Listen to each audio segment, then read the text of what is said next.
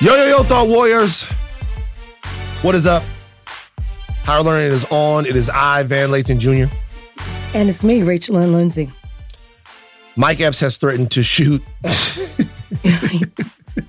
that what we're starting with? What's going on? Miss begets miss begets miss.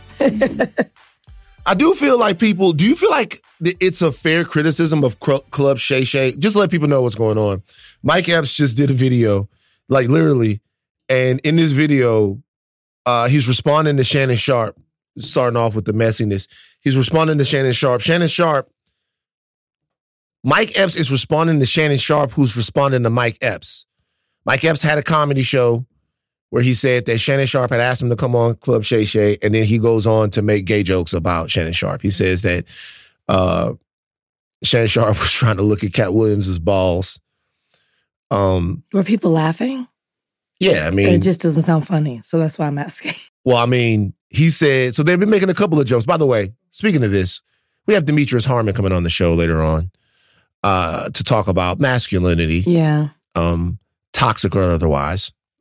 Demetrius Harmon is an internet personality, an actor, an activist, a clothing designer who got into a long conversation because he paints his nails, so we're going to be talking about that later on. But Shannon Sharpe heard Mike Epps say that he... was basically a wig away from being Medea. And he's like, Club Shay Shay, see what I'm saying? Well, that one was funny. It's funny, right? He's like, Club Shay Shay. He's like, he's trying to tell you. He's doing the whole thing. Shannon Sharpe came back. Actually, Donnie, play the back and forth.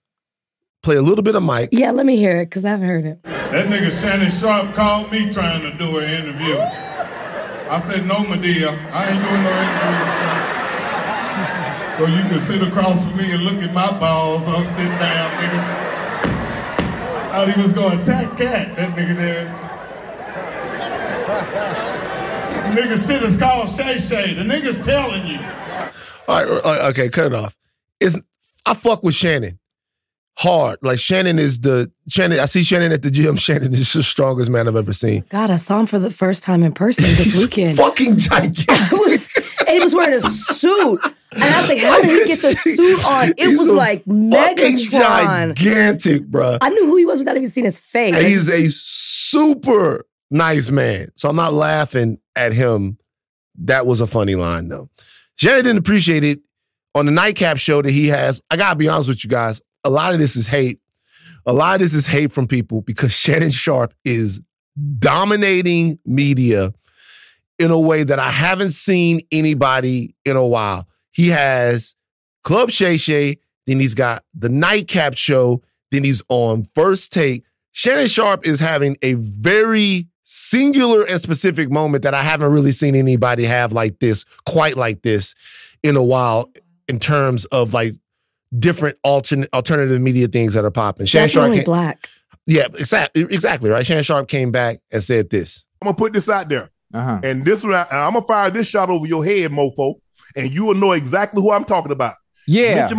Mention my name again. Yeah. And I'm going to put the DMs. And I don't like doing this. Yeah. But you're lying. See, and yeah. I don't care about all that other stuff. You can say I'm gay and you can say I don't care about that because I won't chase a lie. But I won't let you lie on my name. Yeah. Now, you can say all that other stuff. I can deal with that. Mm-hmm. I heard that 1,000 times. Yes, just sir. Like everybody jumping in the chat talking about, oh, he don't like number white women. Right. I done dated a lot of different races. Yeah. Hey, listen, you like Skittles now. You eat every color. Come on, talk to me now. No, I don't eat. Now, I don't eat or suck. They all do all this. So, Shannon Sharpe, I mean? Pause real quick. Pause. Shannon Sharpe don't eat pussy? I guess not. Can I be honest with you guys? Or maybe he means eat ass. Eat ass, eat pussy, you eat the whole thing. My thing is it's like what I want to hear from the guys now. I want this to be a breakout because Shannon Sharpe said this. I haven't heard this sentiment in a long time. This is a very 1996 sort of sentiment. About not... Yeah. Are there still guys... You used to hear rappers, like rappers... I don't eat... No, are there still guys that don't like eat pussy? Or there still... I thought... Everybody. That's got to be gone. That's not it. Donnie, what about you? I think this is a generational thing. I think people of Shannon's generation maybe not. He's like holding on to these old ideas, I feel like. I don't believe that. But Donnie, you personally though. Oh, me personally? Yeah, I'm a giver. Yes, as well as I. And good lovers are. Yeah. So that was interesting to hear Shannon say that.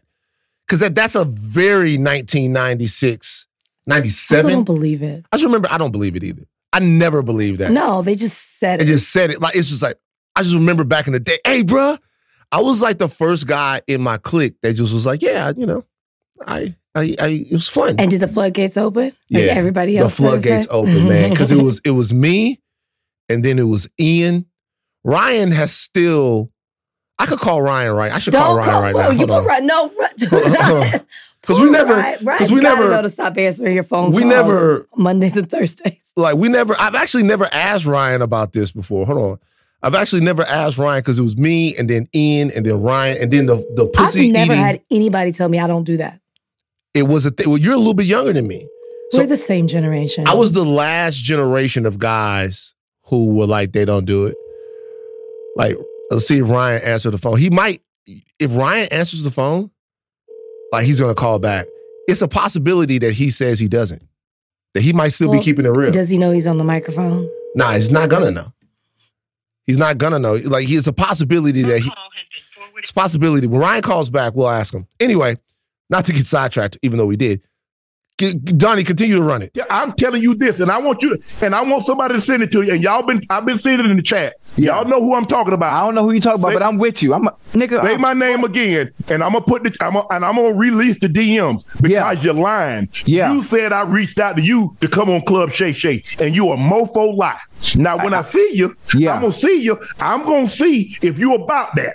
Okay. So nobody wants to fight Shannon Sharpe. I mean, that's just a thing, right? I don't think that Mike Epps, I know a bunch of people, I don't think a Mike Epps wants to fight Shannon Sharpe. No. And Mike Epps said he didn't want to fight Shannon Sharpe. He said that he would handle it a different way. Donnie? I don't be doing no fighting lately. I don't do no fighting. So, you know, there's only one other option. If you don't fight, you do blank, blank, blank, blank, blank, blank. And Ocho, you shut up and go get some eyebrows. You looking like a whole milk dud sitting there agitating. We watched the white boy kick your ass. Okay, turn it off. Cut it off. Turn off, Tony, please. Please, turn it off, Tony. So Mike Epps goes on to say that they're going to see each other in Indiana and the All-Star Game. And if he sees him in Indiana, when he's basically just said that he'll put that iron on Shannon Sharpe. And that's where we are now because of a lot of the talk. Remember, D.L. Hughley has criticized Shannon Sharpe for what's been going on Club Shay Shay. It's like, and now we got Shannon Sharpe threatening to beat up Mike Epps and Mike Epps threatening to shoot Shannon Sharpe. OG's going wild. Unc's going wild is what we seeing right now. It's unnecessary. They need to quit all of that. But I mean, listen, the more that Club Shay Shay continues to have people on who feel comfortable enough to just talk for hours on hours on hours, and specifically it's been comedians as of late, we're going to have people that are riled up and are going to want to respond back, and more of the aunties and the uncles showing out on social media. It's only going to continue. You're right. Now, are we interested in it? Yes. We talk about it every single time. Mm-hmm. Do I want to see that? No. I want to see them actually turn it all into a tour. Let's bring all these people to come out. Monique and Katt are going out on tour together. Oh, I missed that. Yeah, the Dark Matters tour. I'm a genius. Like Monique and Katt came together. She did her first show a couple of nights ago. Here? No, it was somewhere else. Look, here's the thing. It's interesting. So, the Breakfast Club, which has now actually transitioned to a show that has more tools in the toolkit, because the Breakfast Club gives you all the interviews with the people who are coming up and popping, but it also gives you interviews with authors. It's become over. Does it? I don't know. It's become over the course of its run a much more serious platform than what it was when it first exploded onto the scene. Right?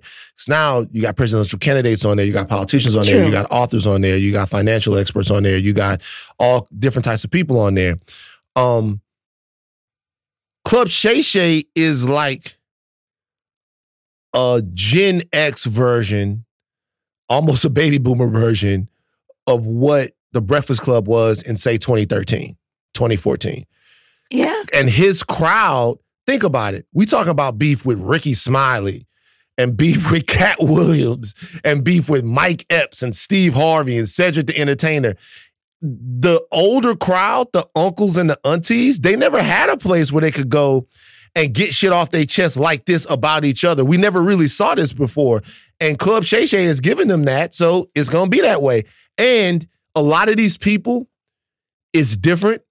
Not so much Mike Epps, because he's been going back and forth with people in the past, but a lot of these people aren't used to having this type of shit talked about them. No, that's true.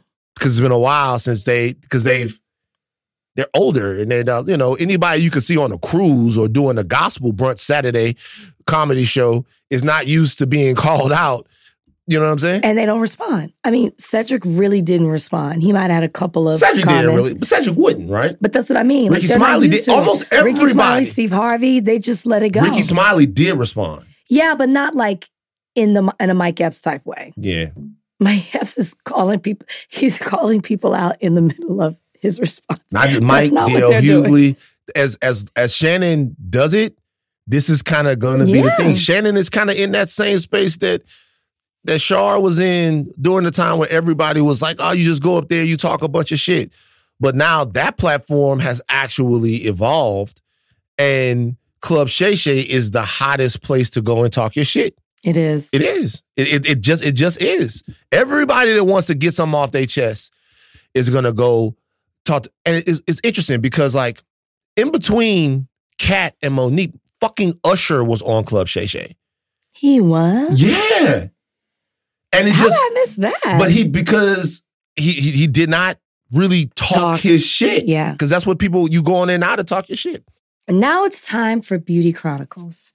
An all-new segment brought to you by Ulta Beauty, because it's our month, Van. It's Black History Month. Ulta Beauty is celebrating Black-owned and founded brands this month and every month, not just in February. And it got us thinking about how important it is to support and uplift Black voices in the beauty world. Okay, I would say over the last couple of years, I've been very invested in my skin because I've been having a lot of skin issues. We talked about it here on the podcast. Taking care of my skin before I put on my makeup. Do you have like a go-to beauty routine, or maybe like a particular type of product that you love to use? Because then I can tell you a Black-owned one at Ulta Beauty that you should be using. So I like to use toner and moisturizer. Okay. I like to use a little toner. Okay, I like to get into the pores and make sure that they are clean so that my beautiful brown skin, I have oily skin. Make sure that it's not going too crazy. It's good you know your type. I know my skin, oily skin. And then I like to use a little moisturizer to make sure I control the oil production of my skin after that. Can I give you a tip? Please. Okay, so butter. Butter! Dorian Renard. That's right. The man, right? Yeah. From Texas. Mm-hmm. His products at Ulta, for us, by us.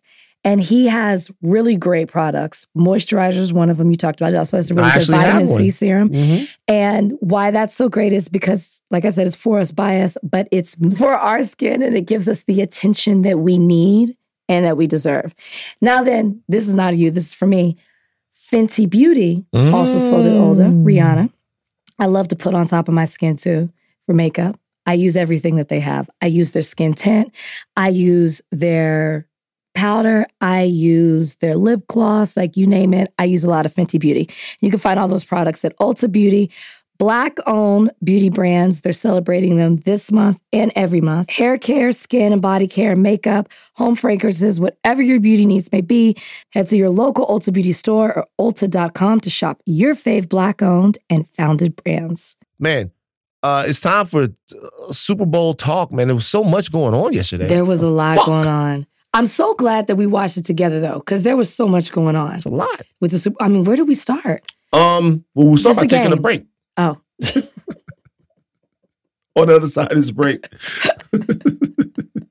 This episode is brought to you by Thomas's. Thomas's presents Technique with Tom. Slicing an English muffin with a butter blade? Boulder Dash! Just pull apart with your hands and marvel in the nooks and crannies' splendour, for each one is unique like a snowflake. Thomas's, huzzah! A toast to breakfast. All right, Super Bowl. Rachel, go. Well, first off, it turned out to be a good game, right? Started off slow to the point where I was walking around. I really wasn't even tapped in that much the first half. Mm-hmm. Low scoring. I think people thought it would be more of a high scoring game. Surprised by Kansas City's defense. That you can't really talk about them a certain way now because the Chiefs did really good shutting down 49ers. Obviously, they won, but definitely in the first half. Or not the first half, second half, I mean.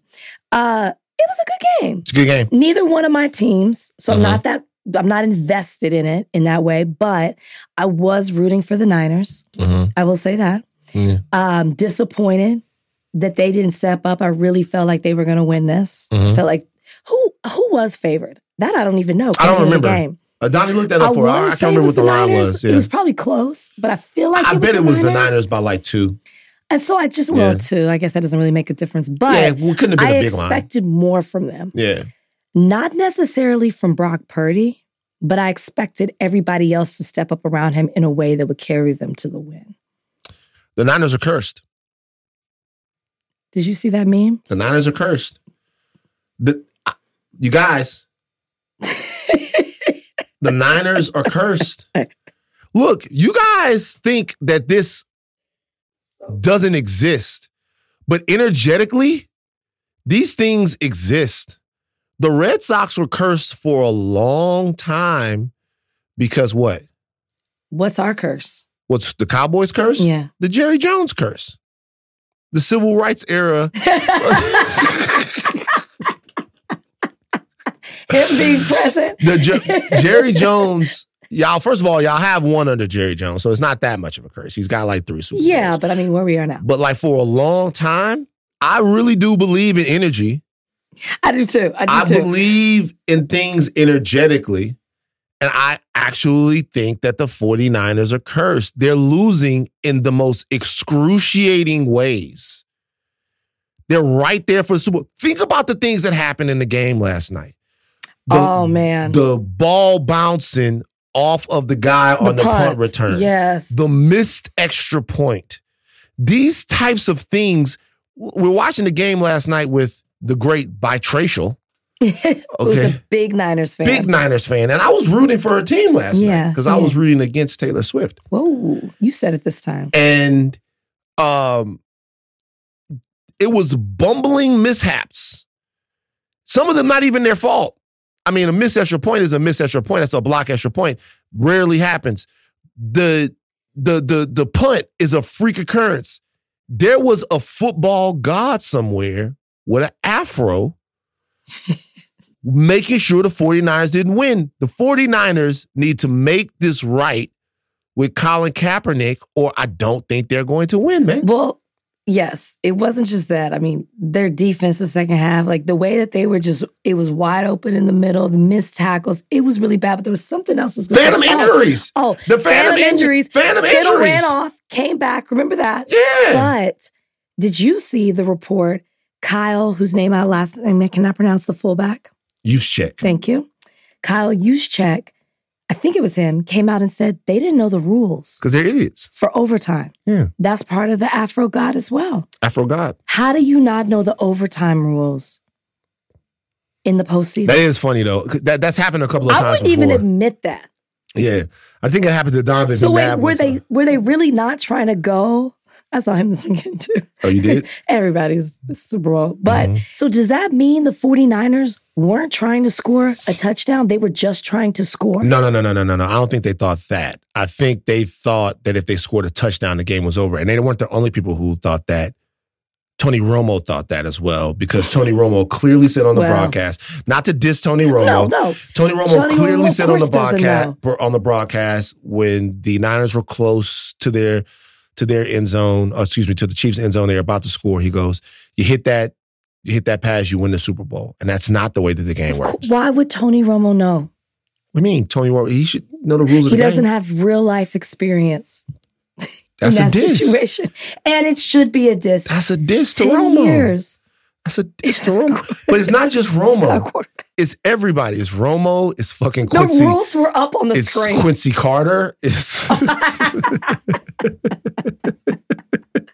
Where is he? I have no idea what Quincy Carter is. From Georgia. Is fucking Dak Prescott. Anyway, game goes to overtime. Chiefs find a way to win. Question now becomes, where's Patrick Mahomes all time? He's got 3 Super Bowls. He is 28 years old. 3 Super Bowls, 3 MVPs. 3 Super Bowls, 3 MVPs. Been to 4 Super Bowls. Mm-hmm. Andy Reid is going to coach until he's in one of those hover things, like the leader of the Harkonnens from Dune. You ever see Dune? Yeah. Oh, yeah. You know the big motherfucker that Stellan Skarsgård plays him in Dune, and he's like all around. He's fucking like that. Andy Reid is going to coach until he's in one of those things. Because you can't leave. Now, Andy Reid goes from having no Super Bowls to now having 3 Super Bowls. He's got to ride this out till he's in that thing like the motherfucker from Dune, just figuring out how many Super Bowls he could win. Because he's got... Patrick Mahomes is the golden nigga of football. He is.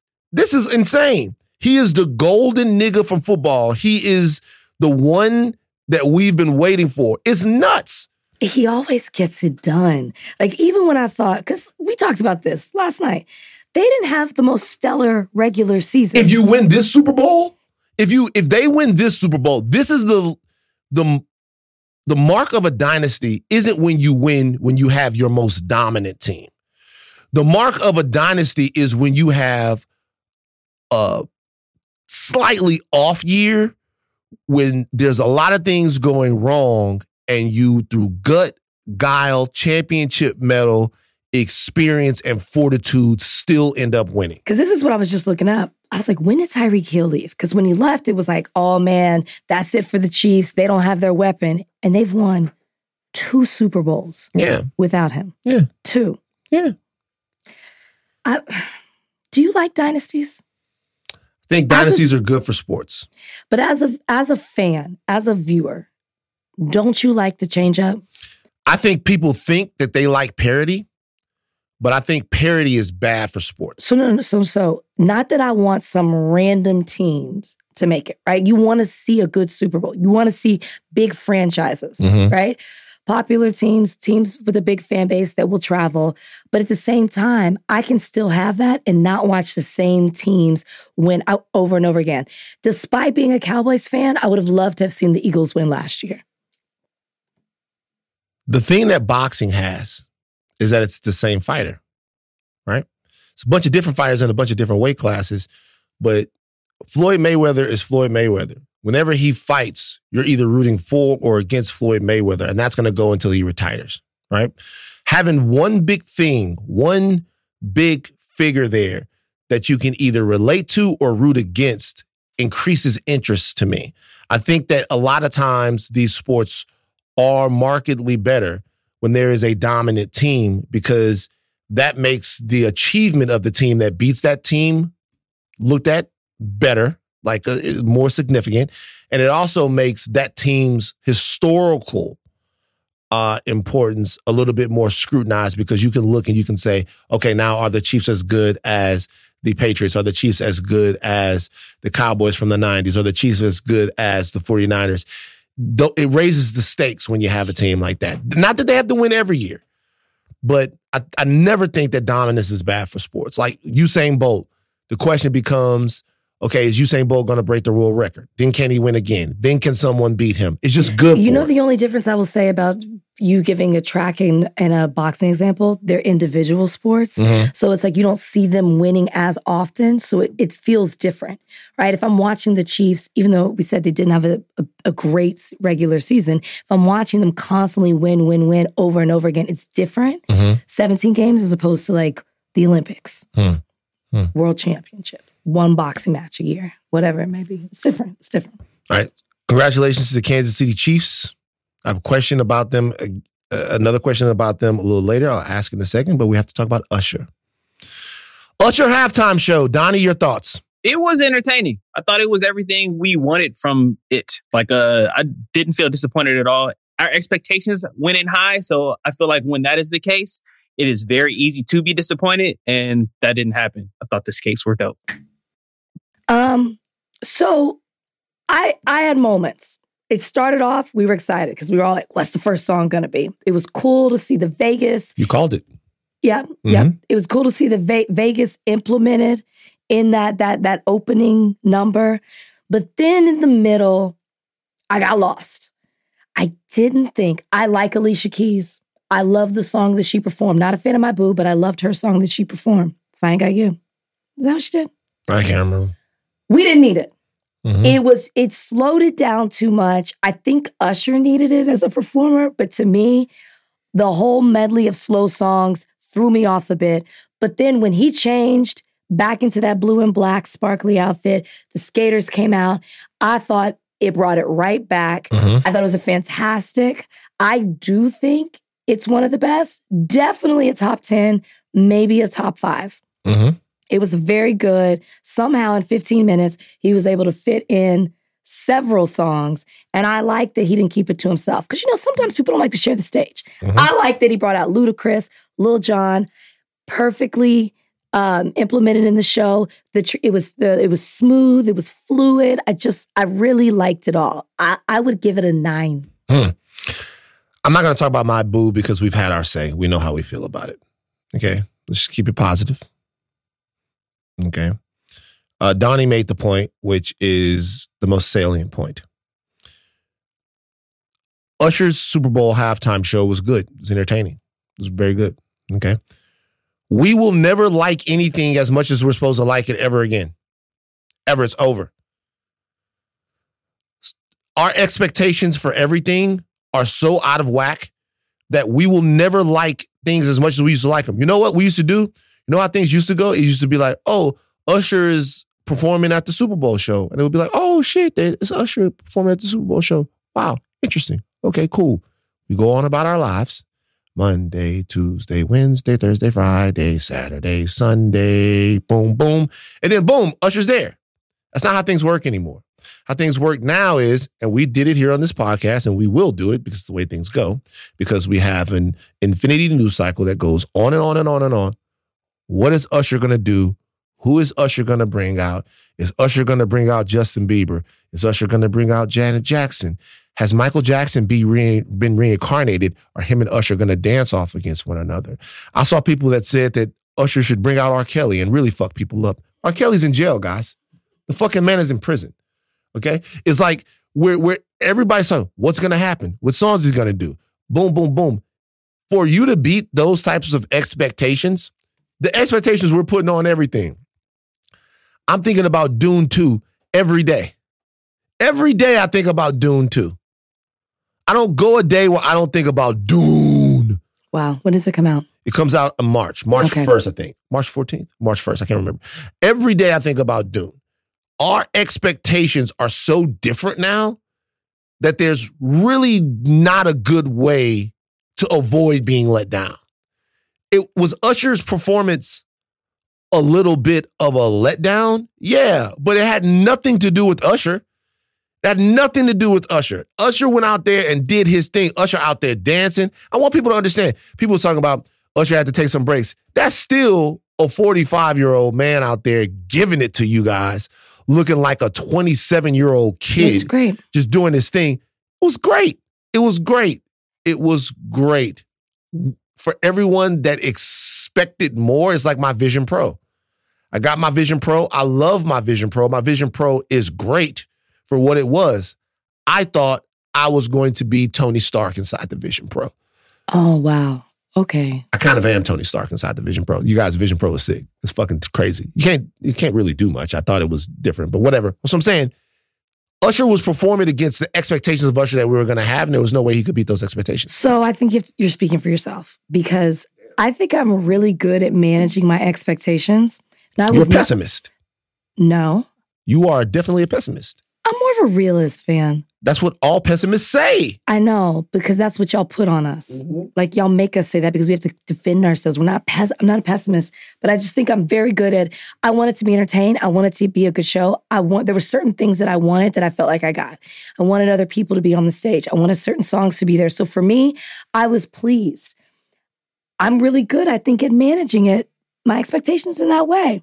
So I think as long as you do that, right? If you're a person who can say, I'm not going to get too excited. I'm not going to expect him. He's not going to blow my mind away, but it's definitely going to be worth the hype. And it was for me because I managed them. I don't know what more you could have expected from Usher in that performance. We even had laughs. I mean, almost said CeeLo. Jermaine Dupri coming out. Yo. We forgot to add a talk about the Jermaine Dupri, probably because so many people were confused as to who that was and what he was doing. Jermaine Dupri. Stop it. I believe it was Nina Parker who first shot it out. Is that CeeLo? Y'all got it. We gotta stop doing our legends like this, man. He did it to himself. He dressed himself. Stop. I was excited to see. Excited to see Jermaine Dupri pop up. But you cannot lie. When you saw him, you said, huh? Who's that? So wait a second, man. People said, we can't do our legends like this, man. They said that he looked like one of the Lollipop Kids. We can't. They said that we can't do our legends like this, man. They said that he was dressed like a child from 1905.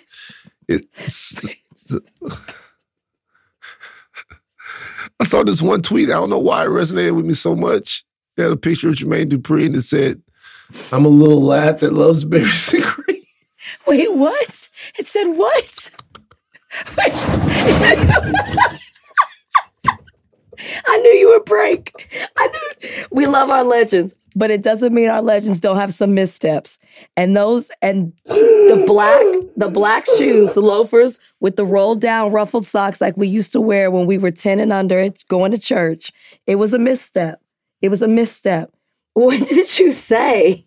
I don't know why it's so funny to me. What did you say? I don't know why it's so funny to me. It was just a picture of Jermaine Dupri. Wait, take your time. It was just a picture of Jermaine from the... Y'all don't even know how important Jermaine Dupri is to hip-hop and culture. Nobody's saying that. He's not known for his style choices. What did the picture say? It's just not even that... I don't know why it's so funny to me. It was just a picture of Jermaine Dupri and he was doing like this. Right. It said, I'm a little lad that loves berries and cream. I was like, God damn, man, it's not funny, bro. I'm gonna cry. Wait. It's not funny. It's like we can't. What did his arms do? We can't do our legends like this, man. We can't. His arms. We can't do our legends like this. I swear, I'm being serious now. Donnie, break it out. I'm being serious now. Like, I seriously want to say this. It doesn't take away from his career, man. Nobody's saying you guys, Jermaine Dupri is such an important musician, just culturally, man. Like, everything that he's been able to do over the course of... I'm not going to stop talking because I don't like this, man. I don't like this. I'm not going to stop talking about everything that JD done. It's not... We can't do our legends like this. He's not known for his fashion choices. That's fine. But somebody on that team should have said, I don't think that this is going to go Jermaine over Dupri well. Is known for being one of the flies niggas, having all of the ice and the... Okay, let's just move on. Let's just move on, man. But it would be remiss of us to not have mentioned that appearance. We talked about everybody else and we forgot that. I have a theory about last night. Please, go ahead. Beyoncé declared war on the NFL last night. Just her? I thought some other people could have gotten it too. Taylor Swift is a part of this NFL thing. Taylor Swift was with the NFL last night. And Beyoncé last night decided that she would derail the Super Bowl, and she did. She did. Everyone was going around asking questions about who was bigger out of Taylor Swift and Beyonce. Would Beyonce be... We asked the questions here on the podcast. Would Beyonce's involvement with the NFL be this big? And Beyonce went, I'm going to fucking show you. And if you don't think that it worked, it fucking did work. There was a time at Rachel's house last night where we were trying to stream the new Beyoncé song while the game was on. We put the game on pause. We put the game on pause to listen to it, and me and Tracy had to be like, wait a minute, guys, we got to watch the Super Bowl. Like, we can watch the game. We can listen to the song after the Super Bowl. We got to watch the Super Bowl. The moment that the Verizon commercial came out and then Beyonce said, let's break the internet, drop new music, she actually flexed her muscle because she neutered the Super Bowl. That's a fact. It happened. Like, that's a fact. She neutered the Super Bowl. Everybody was on her IG. There was a full room of people wondering what was going on. I'm not saying this was like this everywhere, but I'm saying it was like this a lot of places. Beyonce showed last night. I felt like she wanted to assert herself by stepping in it during the biggest game of the year where Taylor Swift was prominently featured. She did. And this is, and I can say I was fully immersed in all of this, and we all know that I'm not a member of the Beehive. But you cannot deny the execution, the thought process, how calculated it all was. It was pure perfection and genius. Because we're watching the commercial, which we have major fans that were in our midst last night who were freaking out over the commercial. So they're already they're totally satisfied that they got a full Beyonce commercial. And it was cute and it was interesting and it was a lot of Beyonce. I don't know who at first said, let me just check my phone. Maybe they went on Twitter to see what people were saying, and then they saw that it dropped. I gotta say, and then the fact that it's a country album, it all is tied together because I know what you guys were thinking. I don't care how big of a Beyoncé fan, you were questioning that outfit choice at the Grammys. You were trying to understand why she was in a cowboy hat, a bolo, and like just this whole kind of cowgirl outfit. It didn't really make sense. It does now. She was dropping, y'all talk about Taylor Swift and her Easter eggs. She was dropping Easter eggs for you guys because she knew what was coming and nobody else did. Genius. Also, I think Jay-Z saying what he said when he accepted his award at the Grammys was an Easter egg because now she has a new album coming out. The spotlight is so on the Grammys because she will be nominated. The question is, will you give her Album of the Year? Then if she wins, the conversation becomes, did she have to do a country rock album for you guys to finally give her Album of the Year? Also, her choosing country, she's stepping back into the category that Taylor Swift left. Taylor Swift turned over to pop. Remember, Taylor Swift can't answer the phone right now. Beyonce said, I'll answer. I'm coming to country. I'm going to take this over and take another genre. It was genius. Now, I will say I didn't like the song. Well, I didn't hear it yet. So you're kind of... Beyonce's officially... I'm rooting for her. Beyonce right now is officially the biggest country artist of all time. Nobody could do this, what she just pulled off. And nobody what I'm saying right now is non-controversial. Beyonce, right now, as it stands, is both the biggest country artist in the world and maybe the biggest country artist of all time. I won't say of all time because that dismisses Dolly Parton and other people that are big. Hank Williams. A lot of people it dismisses. Garth Brooks. My favorite. Of all time, I like Garth. But I will say right now that right now, as it stands, I'm ready to make a declaration. Beyonce is the biggest country artist in the world. It's the biggest country and Western. Country and Western. By the way, guys, country and Western, which is our music, Black people's music.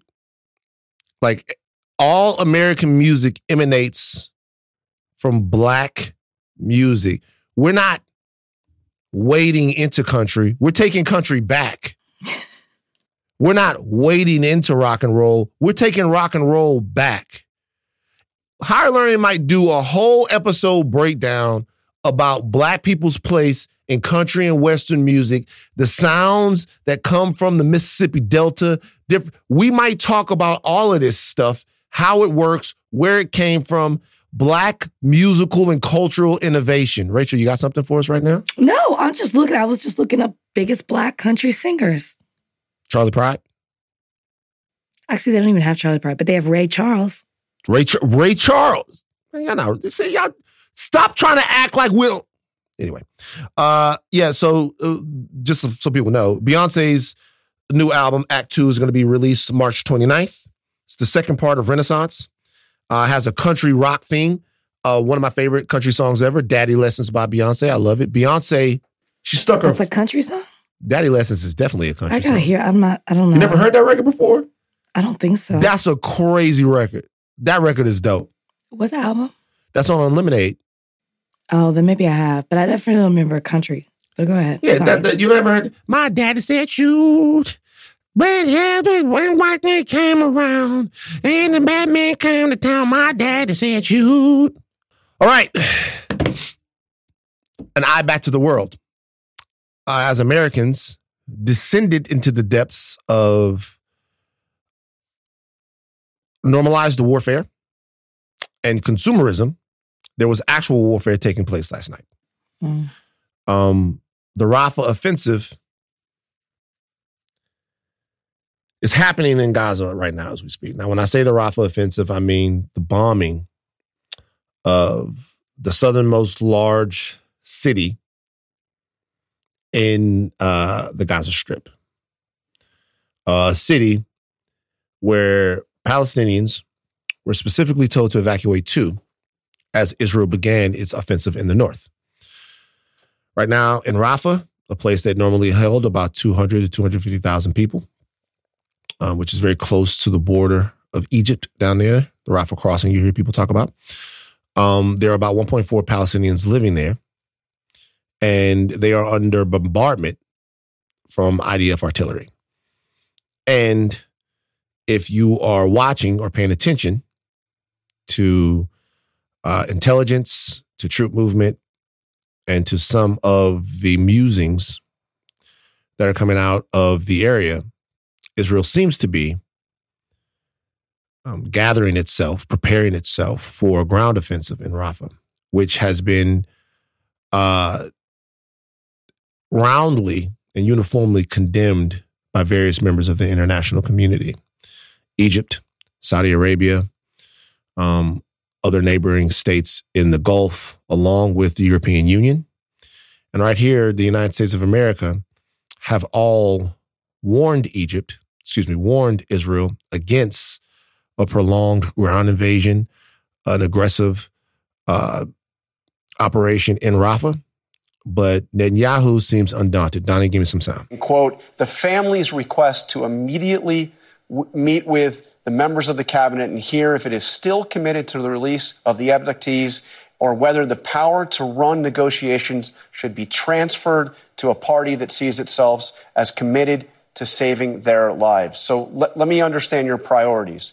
What is the higher priority at this moment? Totally eliminating Hamas or saving the lives of those hostages and getting them freed? They're not mutually exclusive. The reason we succeeded in getting 110 hostages out, that's half the hostages, is because we applied military pressure, not because we stopped applying it, but because we applied it. Look, I think the families of the hostages are in a terrible bind. I mean, it just tears your heart out to listen to them and to think about what their relatives are going through. I'm committed to getting them out. We'll make every effort. It requires pressure, and pressure has worked, and pressure will work again. That's Netanyahu essentially saying that in order to remove the rest of the Hamas militants that they believe to be in Gaza, he has to continue a pressure campaign, and that pressure campaign means bombardments of Rafah. 67 Palestinians were killed in Israeli airstrikes and sea attacks on Rafah early on Monday. Of course, those are attacks that were happening during the time that the game was on. Look, Joe Biden has said that without a credible and executable plan, that they shouldn't go in. He's said that he believed that the response of Israel in this entire conflict and war against Hamas has been over the top. But Israel, led by its increasingly unpopular and hawkish Prime Minister Benjamin Netanyahu, seems undaunted. And they seem like their mission, according to them, is to wipe Hamas from the face of the planet. And by any means necessary. It doesn't matter. It seems that if there is collective punishment involved in that, if there is collateral damage involved in that, we're talking about 28,000 people, according to the Gaza Health Ministry, 12,000 children. And now people specifically being bombarded in a place where they were told to evacuate for safety. Now, I watched another interview, in that same interview with Benjamin Netanyahu, I watched the entire thing, when asked where the people who are now in Rafah, living in a tent city down there, should go, Netanyahu said to evacuate back to the north, places that the IDF has already cleared. The problem with that is that those places have been demolished. Mm-hmm. So unless there is some far-reaching international effort to build quick tent cities in those places, like we're talking about 85% of the infrastructure of the entire place gone. Right. So there's nowhere to go. Like, this is the place where you told them to go, and they're down there, and he says that he believes that there's still a couple of Hamas cells working down there. They've taken out, I think he said 19 of 24 or something like that. And he believes that they're down there, and so they're going to bomb there, and there will be a ground offensive, in my opinion, in Rafah, and it doesn't matter what anyone says. They're going to go through with it. It's, okay, so when we started off talking in this podcast, you were saying there's so many things that were going on during the Super Bowl. It was wild to be watching the Super Bowl and then for somebody to say, hey, they're bombing Rafah right now. Like, Israel's bombing, while we're all distracted with Beyoncé and Taylor and Chiefs and the Niners and the Super Bowl, which is such a huge American tradition. This is what's happening right now in the other part of the world. As you were talking, it was making me think of, and you kind of said it, it's like, when they were bombing Gaza, when they first, you know, after October 7th, and they went in there, you know, to attack Hamas, and there was this major outcry about being a humanitarian and the people that live there and how they're innocent, and these innocent civilians are getting caught up in this. Israel always said, well, they can go to Rafah. Like, this is, they can go south. This is where, yeah, like, yeah, this is where they can go. Like, they mm-hmm. can, like, we've built basically refugee camps for them, is what they're making it seem. We're giving humanitarian aid to them. And as you were talking, you made me think, what if that was always the plan? What if the plan was always, we'll keep you here, right? Because they're there. They've destroyed pretty much the rest of Gaza. There's no humanitarian aid in if out there, even if they do leave and say, okay, well, now you're not bombing here, we'll go here. How do they have any type of life? There's nothing there for them. There's already starvation happening right there at the south of it. And the north, everything has completely been obliterated. But it makes me wonder, was the plan always to move them there? They can't go into Egypt. So that city is bordered by Egypt that they can't go into. Was the plan always to trap them there? Huh. And complete. I'm obviously, I'm speculating, that has not been said, but as I'm listening to you talk, it's, I wonder, because he's made it very clear, whether he outright says it or implies it, that by any means necessary, he even said only continued military pressure until total victory. Mm-hmm. That is it. He says they're mutually exclusive, or did he say they're not mutually exclusive? Whatever it is, his goal is to completely wipe it out. So, and it makes me wonder, was it your point? To trap so that they're there. And, you know, because it's always Hamas is there. There are hostages in there. I don't know how much of that is true or not. But the excuse of why we have to do this is because this is where Hamas is, who we're trying to take out. But I feel like they're stuck and trapped there, and they've made it to where there is nowhere else to go. Even him saying going to the north, there's no detailed plan of how you're going to properly move these innocent civilians to the north and how they will be provided for. There's nothing, or how they'll have any chance of survival. You're just saying it in such a flippant manner, but there's no plan of action. They're trapped. So, a couple of things to me. And Egypt's threatening if they do this to break their treaty. Yeah, no, Egypt has skin in the game in terms of, there's a couple of things from Egypt's perspective. Number one, they don't want to deal with the refugee crisis. Mm-hmm. But number two, if we're being honest, Egypt also doesn't want to deal with any more Islamic militants that could be hiding amongst the population that's there in southern Gaza, that would then join with Islamic Brotherhood factions that exist in Egypt that have been giving them a lot of trouble for a long time. They blew up a plane some years ago. And so Egypt is looking at this twofold. Number one, the first thing is they don't want to deal with the refugee crisis. And there's a cultural and ideological, if you ask me, allegiance with a lot of the people that are there in the South now. They just don't want this to happen to them. And number two, they don't want an influx of people, some who they might deem to be bad actors, or not even bad actors that are already bad actors, but you'd have to think that some of these people have been radicalized, even more so than they might have already been because of what's going on, and then Egypt is going to have to deal with them. The only way to solve this problem is justice, and justice is the one thing that Benjamin Netanyahu seems to not care about for Palestinians. The only way to solve this problem is justice. That's the only way that you can solve it, right? He's been very forthright about rejecting the two-state solution, which, if people don't know, the two-state solution is obviously a Jewish state and a Palestinian state. Israel and Palestine living side by side with the right of self-determination for the Palestinian people, both in Gaza and in the West Bank. There's a lot of things included in that. It might be the expulsion of the over 800,000 illegal settlements.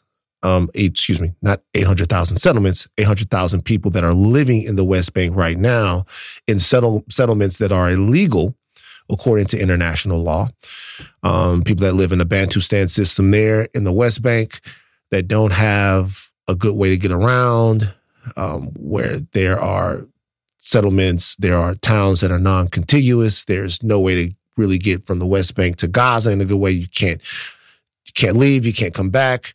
There are 4 different types of ID cards. Your life as a Palestinian living in that region is anything but free.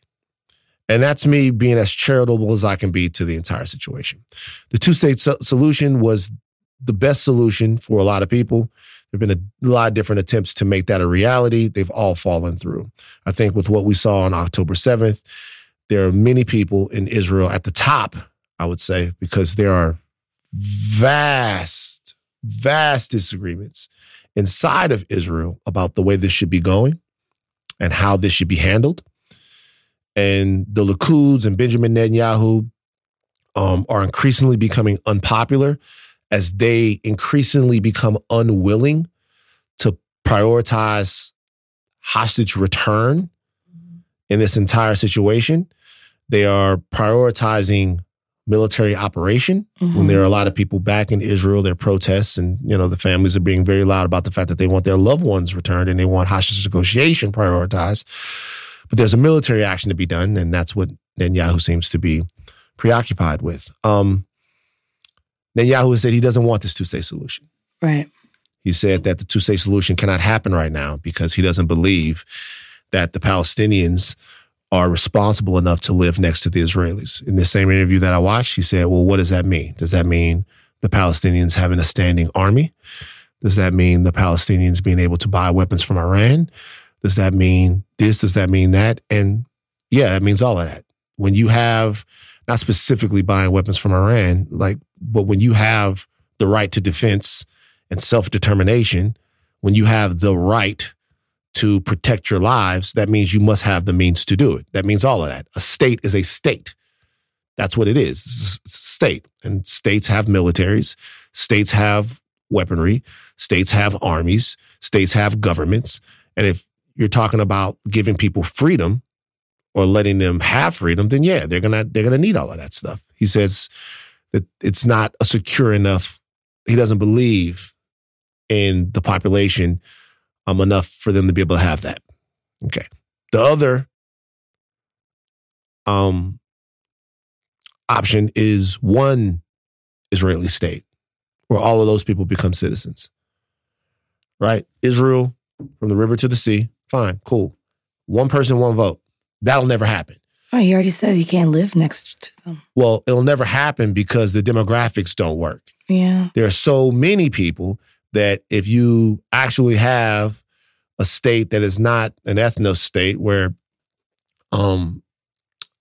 Jewish supremacy is codified, then there might be a point where it's not a land for Jewish people. Right, right. Because one person, one vote, then you never know. You'd have to negotiate all those things.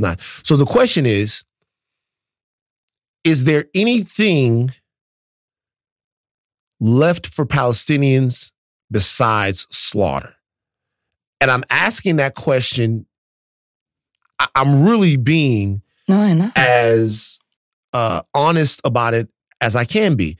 Is slaughter the only option for Palestinians? And I would ask everyone that cares about this and cares about justice. I would ask my friends who are Zionists. I would ask, is there anything other than slaughter that's available? So we're saying a two-state solution doesn't work. A one-state solution doesn't work. There doesn't seem to be any humanitarian options that work, right? UNRWA has been defunded. So aid, schools, all that, none of that stuff works. Is there any option other than slaughter? And if there is an option other than slaughter, explain to me how we're going to get there. And the leadership of the United States of America, NATO, people in the European Union, everyone in the Gulf states, I'm talking about the Sunni states, the Shia states, who are vastly different in terms of the way they want to deal with Israel. All of these people should be asking this question of Israel because, once again, I'm not lobbing any huge and large accusations here. What I'm saying is, what seems to be being said is the only option is to kill as many as we can. Because when I say as many as we can, I want to understand, it's implicit that in order to kill Hamas people, to kill Hamas terrorists, that you have to kill some civilians. So it doesn't matter whether or not you're doing it on accident or on purpose. It really doesn't matter. I know it feels like it matters, but it really doesn't matter. It doesn't matter whether or not you're doing it on accident or on purpose. It's like, sure, we're doing the best we can. I get it, but like 12,000 dead kids is 12,000 dead kids. If you trust the numbers from the Palestinian Health Ministry, they say that those are Hamas numbers. There's no way to, when you get into a situation where there's no way to have accountability, and there's no way to have discussion, then you're in a no-win situation. You're in a no-win situation. Well, I can't talk to you about it, and I can't hold you accountable. I gotta let you do what you do. So you're in the north, go south. You went south. Now they're killing you in the south. We'll go back north. There's nothing north to go back to. Okay, well, what about? Should we start talking about two states? Well, no, we can't talk about two states. We don't want to reward Hamas for October 7th. Cool, fine. All right, so then what happens to the Palestinian people? They have no homes to live in, right? They have no homes to live in. Like, Rafah's about to be bombed out. You're going to have a refugee crisis of epic proportions. These other states around there are not going to take them because they have their own internal problems, some of which are structural, some of which are cultural, right? It's like... I'm sorry to say this, and I know that I don't want to be hyperbolic, but they're culling them. Like, is there any, and I would love to, and I'm not, I don't know what to. You're asking valid questions, which is why this has been such a fight for so many years. Nobody has the answer. Other than war, not that that's the answer, but I'm just saying that just seems fighting seems to be the only thing that actually does get done. Here's my question. Do you think that, because you talk about is the only way slaughter. Here's my question. Which people in general, or are you specifically talking about the Palestinians? Because of what's happening right now, people are upset. I said earlier, Egypt, it's potentially talking, if they keep bombing to the Rafah crossing, like Egypt's talking about possibly like breaking their treaty and doing something. Will it involve other people where they join in the fight and there's just slaughter, period? Well, I mean, so like the reason why, okay, let's take the situation in Ukraine, right? Let's take the situation in Ukraine. So, and by the way, if you look at this holistically, and I don't claim to be an expert on geopolitics, I read, I stay up on stuff, whatever. This unilateral action, the world to be damned, this is learned behavior. The United States has been guilty of this. The United States has 9/11 happen. They build a flimsy coalition based on bullying, and then they go in and they take over the countries they want to take over. Like, had our post 9/11 action been actually about trying to root out al-Qaeda and kill Osama bin Laden, if we use a scalpel instead of a meat cleaver, our moral standing on this issue could probably be a lot different. But we often don't ask permission before we go into a nation and unilaterally take action to affect the type of military end that we deem. We drone. We break humanitarian and international law. So you get into a situation now where this is politically non-viable for the administration here now. And I think that has a lot to do with why they are applying the type of pressure that they're applying. But from a moral standpoint, they don't really have much of a leg to stand on, because the reality is, like, if I'm the Israeli brass, I say we have more of a need to go into Gaza than you did to go into Iraq. We have more of it.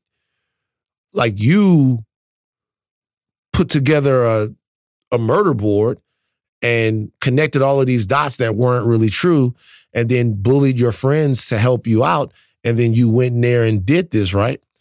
Like, we know that people did something and then they went back over here, so you can't really tell us what we're going to do and not going to do to defend our people. So the United States is in a bad position philosophically to challenge Israel on this, because we've been such bad actors in the world. The reason why I asked the question about slaughter is because if you take the situation in Ukraine, right? Well, if you're Ukrainian, if you're Zelensky, or if you're one of people, you know what their option is? Their option is to fight. And why is their option to fight? Their option is to fight because they're being funded by the West in order to fight. They're being funded by the West. They're being funded by the West to fight. They're fighting the people that have invaded their country. They're fighting them. Okay. And so they're being given some agency to defend themselves. This situation is more tricky because this attack on October 7th was launched by Hamas, right? And whatever context you want to put it in, what happened on October 7th was disgusting, murderous, and abhorrent, right? So you got to get Hamas. You got to go to where Hamas is. You got to root out Hamas. You got to do it however you have to do it, whatever. My thing is this.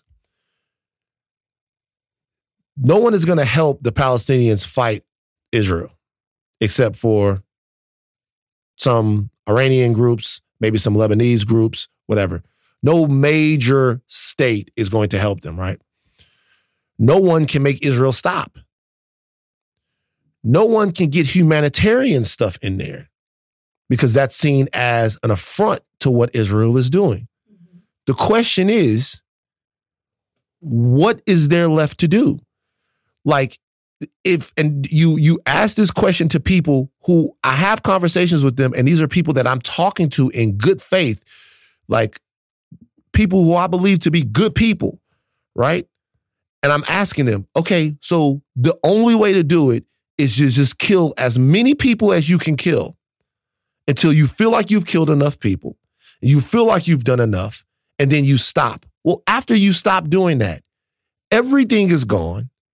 Mm-hmm. I watched a woman today that talked about her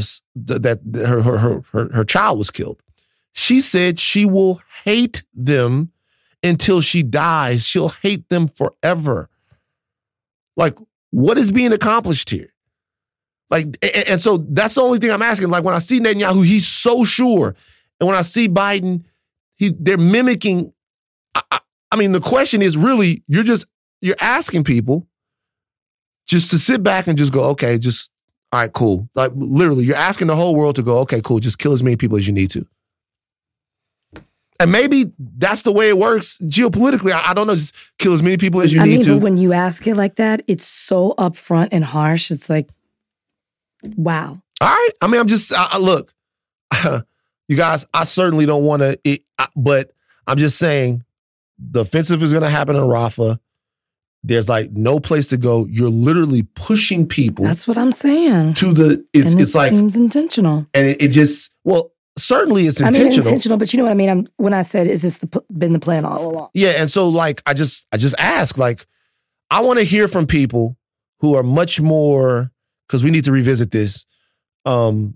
We haven't talked about it as much on the podcast. I want to hear from people who are much more educated on this than I am.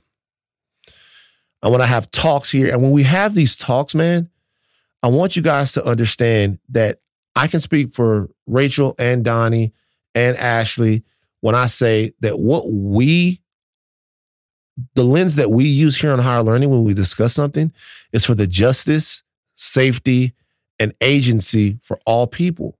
Mm-hmm. That's whether you're a Jew living in Tel Aviv or Jerusalem, or you're a Palestinian living in Rafah or Gaza City or Ramallah. So that's it. It's nothing more than that. This is state criticism of a state, not of a people. I don't know anyone who doesn't want the safety and security and agency of Jewish people. I don't know anyone who wants that. And I don't, but what I want to know is just like how many kids got to die? Yeah. We'll take a break. All right. Masculinity, painting your nails with Demetrius Harmon. Good interview with my little brother Meech. My brother Meech. I ain't little bro in him. My brother Meech, next on Higher Learning. This episode is brought to you by Jiffy Lube. Cars can be a big investment, so it's important to take care of them. I once got a car that I started out with 25,000 miles on. I got it to over 200,000 miles because I took care of it. You know how you take care of a car? You take care of the maintenance, the oil, the brakes, all that stuff. And if you don't, you can have a car just completely fall apart. When your car needs maintenance, head to Jiffy Lube. They provide automotive excellence at speed. Get your oil changed, brakes checked, tons of other multi-care services. It's all done by expertly trained technicians who actually care about taking care of you and your car. Jiffy Lube, car more. To find coupons and start an instant online estimate, visit jiffylube.com. This episode is brought to you by Hotels.com. I was traveling internationally last year. I was in Mallorca. I didn't know the island well. I said, let me head to the north, head towards the water. Let me go on Hotels.com and see what they have available. Something preferably on the beach, maybe even a gym. Not only did I get those things, there was a kids session with exercise, gymnastics in the water, pony rides, a train. It had everything, and I didn't even want any of those things. But at least I knew they were there, just in case I changed my mind. And now finding the perfect hotel has never been easier thanks to the Hotels.com app. Whether you're looking for a family-friendly, right, all-inclusive or a relaxing spa weekend, you can find exactly what you need and compare hotel prices, ratings, and amenities side by side. So start planning your next getaway and find your perfect somewhere in the Hotels.com app. Here on Higher Learning, we've been talking about issues of masculinity, sexuality, all the sexualities here, okay? And a friend of mine, a really talented young man. Meech, how long we known each other now? Shit, I don't know. I feel like I met you when I first moved to LA or before, honestly. So it's going on 6 or 7 years. Yeah, 6 or 7 years, man. Demetrius Harmon, internet personality, actor, writer, poet. I first knew him because the skits were so hilarious. I'm like, God damn, this dude is fucking talented. And since then, Meech's movement, You Matter, the hoodies, all of it, he's just upgraded to different levels every time. I see the You Matter hoodies all over the place. I have some. They are very comfortable and have a very important message. And I feel like, Meech, that first of all, welcome to Higher Learning. Thank you for joining us on Higher Learning. But I feel like that with all of the stuff you do, you're also very meaningful to scores and scores and scores of young people who look up to you, which is why the conversation that you recently got into on Twitter was so interesting to me. My first question for you is, nigga, you gay? No. What happened? So I saw this entire conversation happen around a fashion choice that you make, a style choice that you make. You paint your nails, and then you went on a long back and forth on Twitter talking with people about what that means, about sexuality, about masculinity. Just get us into it a little bit so we can open up the conversation. I'm a Twitter guy. I'm a TikTok guy. You know what I mean? Like, I just joke. You know what I mean? So I didn't expect that shit. I had posted a video just because, like, I'm trying to get people to go to my TikTok. Because TikTok panics, you know what I mean? So I was like, I got the For You page and the following. I don't really be on Twitter just because, like, I don't like too much pointless discourse, like back and forth. Like, yeah. I just see a lot of opinions where you be like, y'all just have an opinion because it's something, a topic is presented in front of you. You're wasting a lot of energy, as well as Twitter's paying niggas for interaction. So you see a lot of interaction baiting. So I get back on, I see on my For You page, like, somebody quote tweet me. Like, no, like, y'all niggas, y'all ain't gotta act like this, boom. Like, just say you gay and go about your day, bro. And I'm like, oh, like, I didn't realize this was even happening under my posts or like being like such. So, I want to say I started my day and, like, man, we talked about it like last time me and you did a podcast of like where I am with like public opinion. Like, people think I'm transphobic for like a situation that happened. So I was debunking that. And that's when I saw the other thing. So it was like a full day of just like open dialogue. But I was speaking to that, saw that tweet. And I was like, oh, like, this isn't a real thing. You know what I mean? Like, I don't really argue with people, especially on the internet. It's usually for the sake of conversation. Or like when I do choose to share my opinion, it's something I very much so like, I feel strongly about. But it's like, this is stupid. You know what I mean? And so like, I just kept being called gay. And I'm like, that doesn't bother me at all. You know what I mean? But like, why is that where you're like, I'm more so asking the question. I want you to further explain yourself of like, yeah, this nail, like paint on my fingers is where you are like, nah, that's not man. You know what I mean? And I see like a lot of like tweets or like comments in my, in a video on IG where it's like, man, where y'all niggas OGs, boom, boom. You feel me? Like, where I was raised, you feel me? Is like a man take care of his lady, take care of his mom. Be somebody the children in your family can look up to. You take care of the bills. You make sure everything's good. And you work hard. And you're responsible. And you feel me, like a trustworthy person. That's what a man is. Anything else is just extras.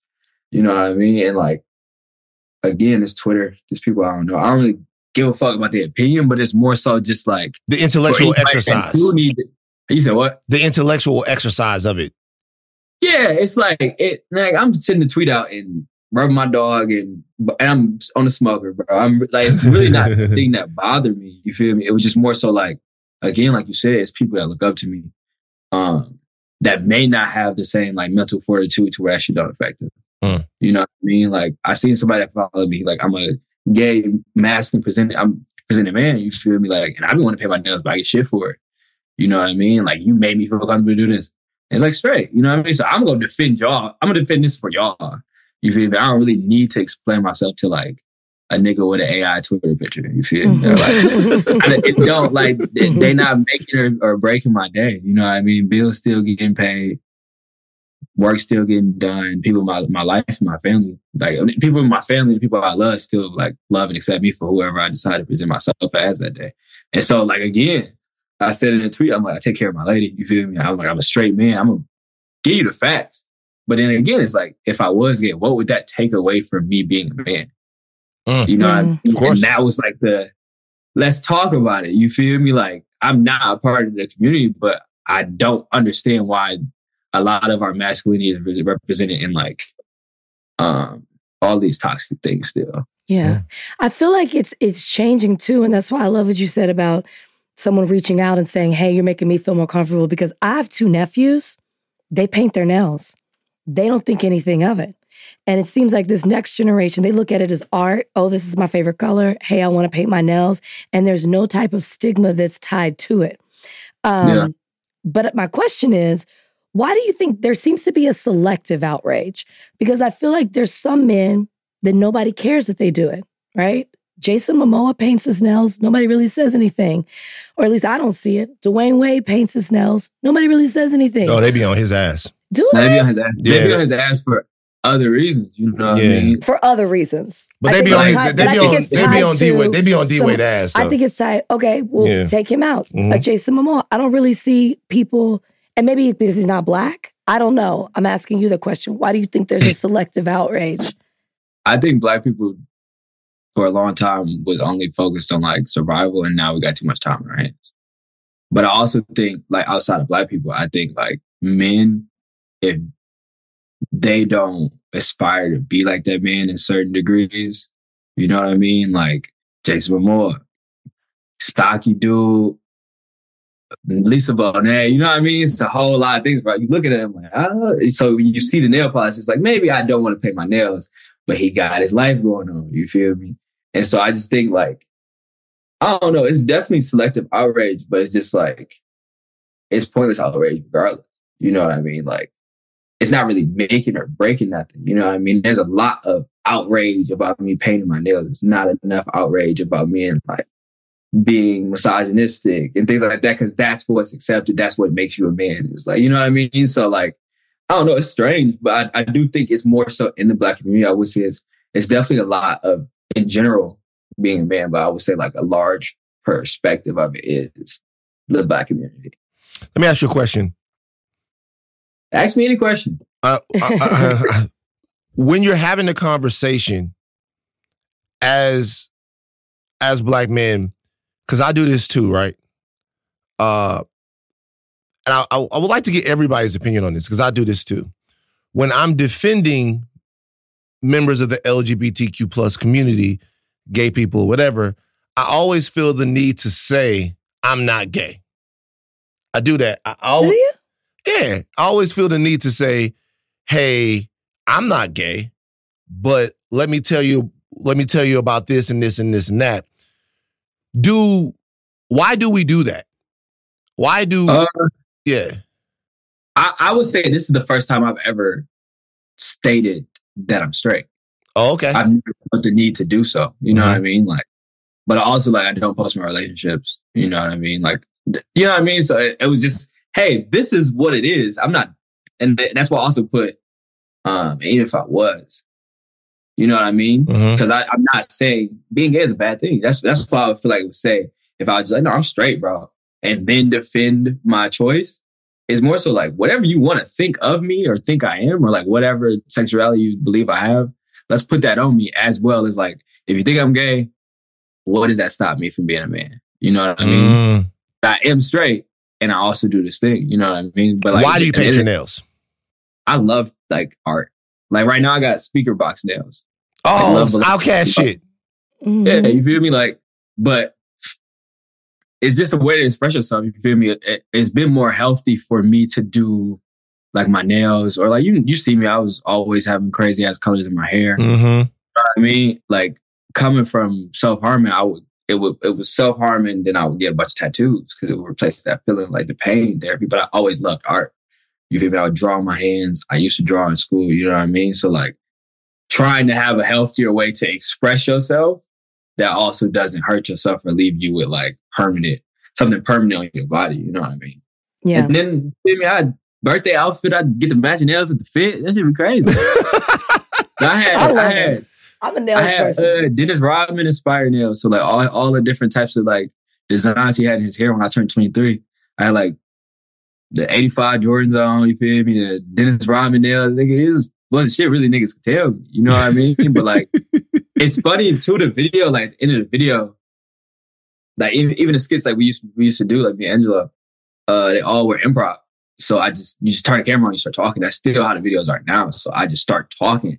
I know I got 15 seconds. So at the end of it, I'm like, whole time, little shorty, boom, I like color in it. Like I'm not doing this to attract a woman. I'm doing this for myself. You know what I mean? But I'm like, it's funny that like any negative feedback I've gotten in person, and it's never in person. Things never are like this in person.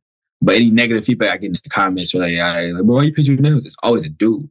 And I'm like, this raises the question where it's like a dude is more concerned about what I'm doing than like a woman is. Either they like it, they don't like it. But if they don't like it, I say nothing. If they do, it's a compliment. You know what I mean? A dude is typically the one that's like coming out their body to like basically try to police my masculinity. You know what I'm saying? Why do you think we do that to each other? Yeah, that's what I was going to say. I think it's a lot of our identity. Being a man is a lot of like a man's identity. And it's for a long time, it was very like a small, narrow room of what makes a man. You know what I mean? It was like very stupid things like gatherer, hunter, you know, provider. You know what I mean? Like I still like abide by things that are toxic. It's just as a man, I know like if I'm out with my lady, like I was raised by my mom and my dad, Southern grandma from Alabama, you feel me? I'm not going to let her walk on that side of the street. Mm. You know what I'm saying? Like that, those things is, if I'm not a man, if I protect you, you know what I mean? Like that's my role in your life. But those are the things, you feel me? Nothing else. Literally nothing else. You know what I mean? It's like the positive things though. You know what I mean? Protecting, providing, like those things, make sure everybody's straight. Like everybody's safe. That's what being a man is to me. Mm-hmm. And like has always been instilled to me as such. Mm. We talk about gender roles a lot. We call them gender wars on this podcast. And I guess going back to what I was saying with my nephews, do you think that certain gender roles are just going to exist always, like stereotypes? Yeah. Like no matter how hard you try, you fight for 50-50 equality. There's just certain things that are so embedded in us that it like you talking about walking on the outside of the street, you know, like that's that kind of stuff is just there. But do you see, going back to my nephews, do you see the tide changing a bit where people are loosening what those roles are. Yeah, most definitely. And like my brother, I'm the youngest of three older brothers, and my brother, his son was like, "Yeah, I want a purse for Christmas." He's like, "I see Uncle Beach with a purse," and he like, I'm like, "You can do whatever you want," but like my brother's a hood street nigga, you know what I mean? And his reaction was just like, "You're not old enough to be saying those things." Like in a sense of like, make the decisions, but know why you're making decisions. Don't do it because you look up to your uncle and you want to be like him. And he like asked him why he has a purse. And he asked me why I got a purse. I was like, just to carry stuff, bro. Like, you know what I mean? But I was like, this is a Louis Vuitton purse. I'm not gonna walk. If I need to carry my laptop, I'm gonna get a JanSport backpack. I'm like, do you want to carry stuff or do you want to like? Is this a fashion thing? Like, I just want to carry stuff. Like, you can get a backpack, get a fanny bag. You know what I mean? That opens up his eyes to it. But I maybe say 5-6 years ago, if I wasn't like so comfortable being who I am, not even the influence on like my nephew, you know what I mean? The influence on my brother to be open to things. You know what I mean? Like my brother is open to a lot more things as well as like viciously defensive of me when anybody approaches him with any like malicious intent or malicious thought about the way I choose to carry my life. That might not have fell down onto his kids, you know what I mean? That type of patience or allowing to be themselves, you know what I mean? Like, I think if my nephew wanted a purse and it was really like, I just want a purse, he would have got a purse. But I think the ability to allow him to think for himself as well as like further had a conversation of just like, what is it that you want to do with yourself? You know what I mean? I think that it's safer because no one's hurting anyone. Mm-hmm. You know what I mean? Like, and no one's being stopped to be who they are. When you can't be yourself or at least think for yourself, you know what I mean? Like without the exterior consequences of like what people think of you, it just eats you up alive. Yeah, for sure. It makes me think about the color pink. Like, remember growing up, it was like men cannot wear pink at all. And then Cameron came out and it just changed the conversation. And niggas want to be Camerons. So like, yeah. I mean, most of this stuff is pretty arbitrary, but we are so girded up about it. Yeah. Like, we're so serious about it. Like, it was people that was saying Meech was part of the agenda. When did you make the decision to be a part of the agenda? How did they approach you? Did they when they were inducting you into the agenda? Because they haven't come to me yet to be a part of it, but when they were inducting you to be a part of the agenda, how does that work? Like, what do they do? Do they come to you? No, but the shit is crazy too. Like, for me, you feel me? Like, man, I'm just a regular nigga that just, it just worked for. You know what I mean? Like, I just so happened to have a phone. Like, right, like the generation I'm in, like born 1998, is like I remember having Jesus Christ. I remember having dial up. You know what I mean? But like, I also Instagram came out when I graduated from 8th grade, so I got to see it from its beginning. We weren't getting money. I remember seeing creators just on YouTube to be a creator, and there's maybe 30 people that are getting paid from YouTube, and it's 1,000 creators. You know what I mean? Mm-hmm. And so, like, it's always been seen very normal for me. This wasn't like my career path. You know what I mean? It just happened and worked. But I was growing up through it. I was growing up with social media. You know what I mean? Like, I was becoming and going through my adolescence through social media being a thing. Like, Vine came out when I was in 8th grade. It got deleted when I was 12. You know what I mean? And so, like, just a regular nigga, you know what I mean? Like that, but I'm larger than life to some people because they see 1 million followers or they see a verified check, you know what I mean? Or like, boom, boom, but it's like, bro, I come back home. I'm from Detroit, Michigan. I'm from Joy Road in Detroit. You know what I mean? Like, how do the guys in Detroit, when you're out on the street, how do they react to your nails being painted? Don't even notice my nails being painted. You know what I mean? And, yeah. But it's love. You feel me? This is my city I'm from. You know what I mean? Like, a lot of niggas know me. Like, they know my family. You know what I mean? So, like I said, it's not even like tough guy shit, but it's just like a lot of this shit does not happen in person. It won't ever happen in person. You know what I mean? Like, and that's just, it's just funny to me, like the juxtaposition of like, yeah, like, no, I paint my nails, but like, I'm not the nigga that you gonna like approach and be on bullshit with. You know what I mean? And that's just because in the sense of it's jokes. Like, cause you're a sparker nigga. To talk your shit. Cause you're running. Cause just, you got the fucking 8 on you, bruh. You're a sparker nigga. Shut up. And that's not like threat type shit, but it's just like I said, like the demeanor of a man. You know what I mean? Like, you have to approach me correctly. You have to approach people around correctly. You gotta respect what we got going on. You know what I mean? If you don't, like, not even like, oh, you gonna get handled, you get packed up by blood. It's just like, you're not gonna allow it to even enter that space. You feel me? Like, but that again, it's like, you take me paint my nails and you decide I'm not a man. And if you try to like approach it from that perspective, it's not gonna work. Cause like, none of those things should be an indication of such. Right. Of course. You know what I mean? Right. And so that allows you to completely ignore who I am as a person and who I present to you for me to be. Like, in the full spirit of things. You know what I'm saying? Like, I think you should do more videos like this. I know you said that this isn't your thing. You do TikTok. You don't really do opinion-based, but look at the beautiful conversation we're having and all the dialogue that was on Twitter. You should do more of this. You should do more. I might. Yeah. And you know what? It's funny. I just don't do opinion shit because I'm like, y'all opinions are so... Like, my opinions, I'm like, y'all niggas are stupid. Like, and they are. And it's like, it's... I was telling Van... I was like, because of the particular situation I'm in with like You Matter being such an uplifting brand, and like that's my whole thing. You know what I mean? I just want safe space for everybody. But if niggas is on some like weirdo broke shit, I'm gonna call you a weirdo broke nigga. But then it's like, bro, I thought you said you matter. You know what I mean? So I just try to keep my opinions to myself because they can be harsh. You know what I mean? And it's like, let me not get to going on my flow too crazy. You feel me? But like, I be looking at shit niggas be saying, I'm like, this is stupid. Y'all are stupid.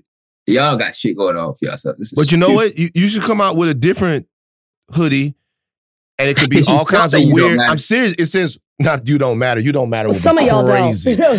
Some of y'all don't matter. It should say weirdos matter too. I will buy that because the weirdos, look, here's the thing about the people out here that's like flying the flag of what you think masculinity is. First of all, I just have to be honest with you, and I don't want to go too deep.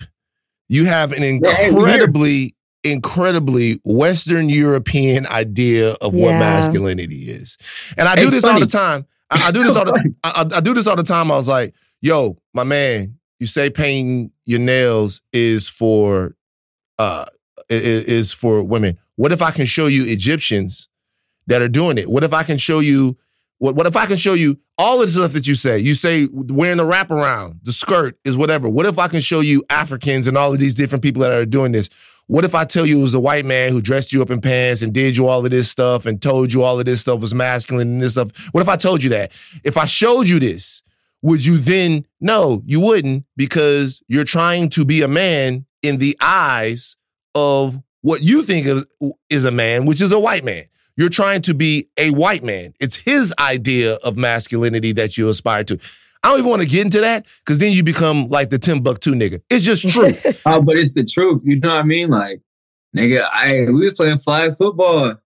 And, man, because my brother put me hip to, like, the Willie Lynch book, like, a while ago, like, when I was in high school. And, it's not real. Just some little kids was playing, like, behind us, you feel me? And you just hear, man, shut your dark black ass up. And he's like, you light-skinned motherfucker. I'm like, oh, this is still present. I don't know how. Yeah. I don't know what's happening, but this shit is terrible. You know what I mean? But it's like, I talk to people a lot, like even like right now with Black History Month and like handle it where you matter. Like I speak a lot about like the insecurity we have of like not having and knowing our heritage and like our lineage. You know what I mean? Like that whole thing are being stripped away from us and like having to make a culture from the ground up. And then it's like, oh yeah, we got taken away from our homes. Mm-hmm. And then when we make something that's good enough and it's marketable, it gets taken away from us. You know what I mean? So now it's country is not ours. Now the blues are not ours. You know what I mean? It's like the complete cycle over and over again. It's like, what really is the identity to be black? You know what I mean? What does it really mean? As well as like the history of America, not removing the indigenous people, but like when people from outside of America think about America, it's black and white. And everybody else kind of came over and was able to keep their story, their legacy, their heritage intact. You know what I mean? Like there's traces they can trace back where they come from and be able to like still feel like they're representative or not representative. You know what I mean? Like I went to Dearborn High, which is Dearborn is the highest Arab Muslim. Arab Americans, yeah. Yeah. And so, man, it'd be toxic, but it'd be like, no, you disgracing our culture. And like they can look back and they can look at the Quran, and it's not like if you're Muslim, a lot of Muslims, a majority of Muslims are Arab. You know what I mean? Not to say that there's not other Muslims from other cultures or other races, but how many different races and cultures are Christian? You know what I mean? So when we look toward that book, that is a lot of black people are Christian. It's like, what does this really represent for us? You know what I mean? It's not even that's not even ours. You know what I mean? And so. Just that whole thing is just like how much of this shit is ours. Yeah. And what are you subscribing to? You know what I mean? That's why like I said, like my heroes was my dad, my mom. You know what I mean? My mom taught me how to be gentle, like with a woman and with myself. My dad taught me like what it means to really be a man. You know what I mean? Like I just seen this nigga come home, bloodshot eyes after driving a truck for 12 hours. Like I give that same work ethic to the social media shit. You know what I mean? Like, if this is what I'm choosing to do, then like give it your all. And you can't just because it's 11 p.m. and you know what I mean, your team ain't win in the NFC. You know what I mean? You still gotta work. You know what I mean? Because you got people that depend upon you. You got people that look up towards you. You know what I mean? Like, yeah, being from Detroit, again, that's like to me what being a man is.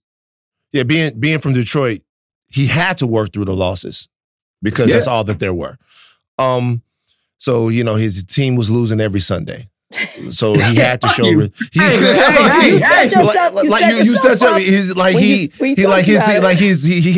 had to be resilient. So shout out to him. Last question for me, because I remember when I was dating a girl, Paulette Gray, and why you always name him? Because it's funny. Name drop is crazy. Because she'll hear this and she'll remember. Name drop is. And so this was the first one that was really like, you know. I remember she looked at me one time and she's like, Van, you're too cute for your nails to be dirty and stuff like that.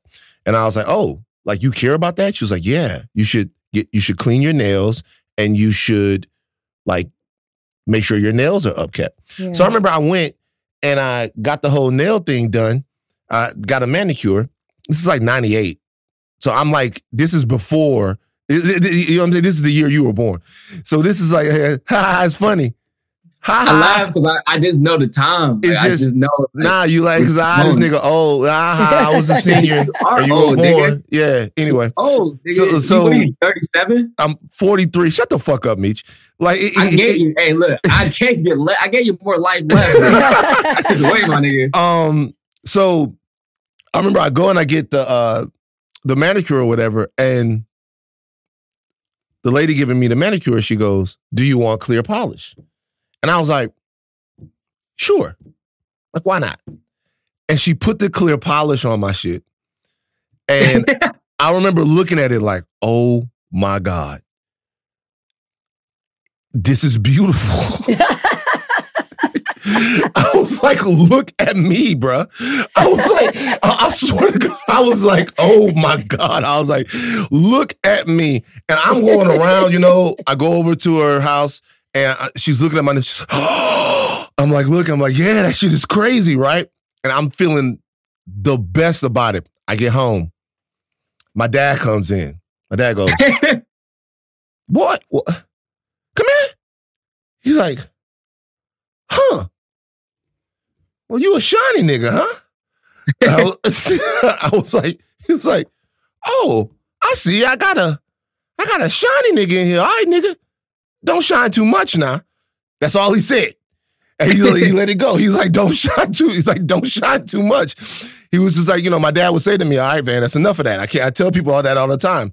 But like, and the question is, I'm asking is like, for me, don't shine too much now. It's hilarious. He's like, don't shine too much, nigga. Like, the question for me is, you just said something, because even in that, he didn't tear me apart for the clear fingernails or whatever. That was his way of doing it. He would always be like, all right, Van, cool, just not too much of it. Whatever it was, he'd be like, just because he knows I overindulge.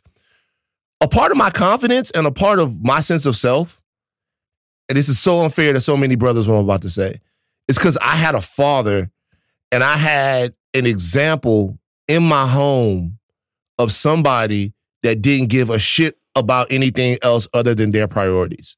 Like, I had somebody who was right there every day that gave me an example, and the proximity to someone who was just like, this is what counts in the world and this is what doesn't count in the world. He was like, you can go out there to be fake tough, you'll be real dead. He was like, he was just showing me ways to, it just came from him. And so I would get out there and people would do whatever they do and say whatever they say. And it was really only one guy's opinion who mattered, right? It was really only one guy who it's because I was so close to him. It'd be like, I'd laugh, aye, nigga. Like, whatever it was, how much of your fortitude and how strong you are comes from the fact that you had a father, that you had somebody right there whose opinion mattered, who you know made you matter. When you look at somebody and you say you matter, you know that you matter because a man, a black man, made you feel like you mattered because he took care of you and poured into you and all of that stuff. And so many of the brothers that I see and I listen to now, yo, man, they getting their masculinity from hip hop. They getting their masculinity from their gang. They go and find a father somewhere. And a lot of these father figures that they're making for themselves are just wholly insufficient. They just don't. Yeah. You know what I mean? It's not the right thing because some of these guys haven't even found their manhood yet. How much of your confidence comes from the fact that you had a dad at home with you, you think? I'll probably say a lot of it because, like, me and my dad, we wasn't on good terms, like, a lot. You know what I mean? My dad's dad passed when I think he was 12.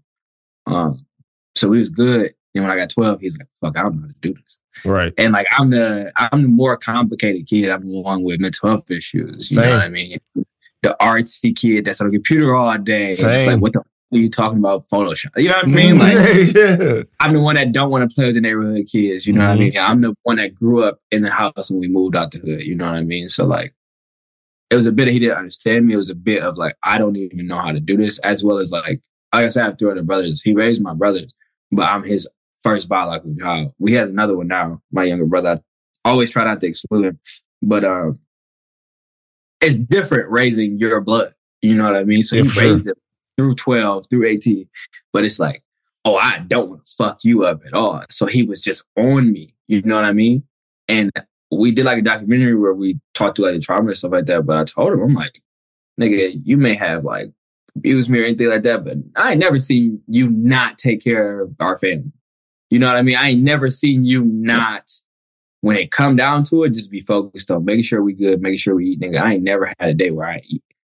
You know what I mean? I didn't see you be stressed out on some, like, Christmas might not be how Christmas was, but you was prioritizing making sure we was good. You know what I mean? Like, and I would say the second part for me is having a mom that really accepted me. Mom really, like, saw that I was, like, a sensitive child. You know what I mean? And, like, she never got mad at me for crying.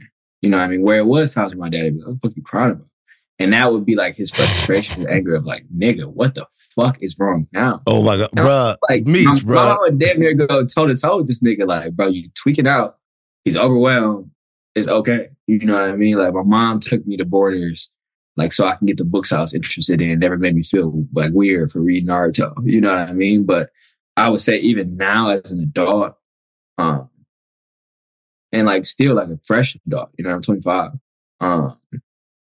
I would say that support system still is there and still is very important because, like, I've been known on social media, I would say, like, to it's like where it's been to a weird height where a lot of opinions are coming in at once and I got to be able to, like, just go away with them since I was 18, you know what I mean? And, like, that's not really something anybody can prepare you for. Like, my dad came, like, yeah, just, man, fuck them. You know what I mean? Like, he never been in these shoes, you know what I mean? But he do know what it feel like to get lost in, like, the thoughts of everybody else and probably in the opinions of everybody else. My mom, you know, my friends.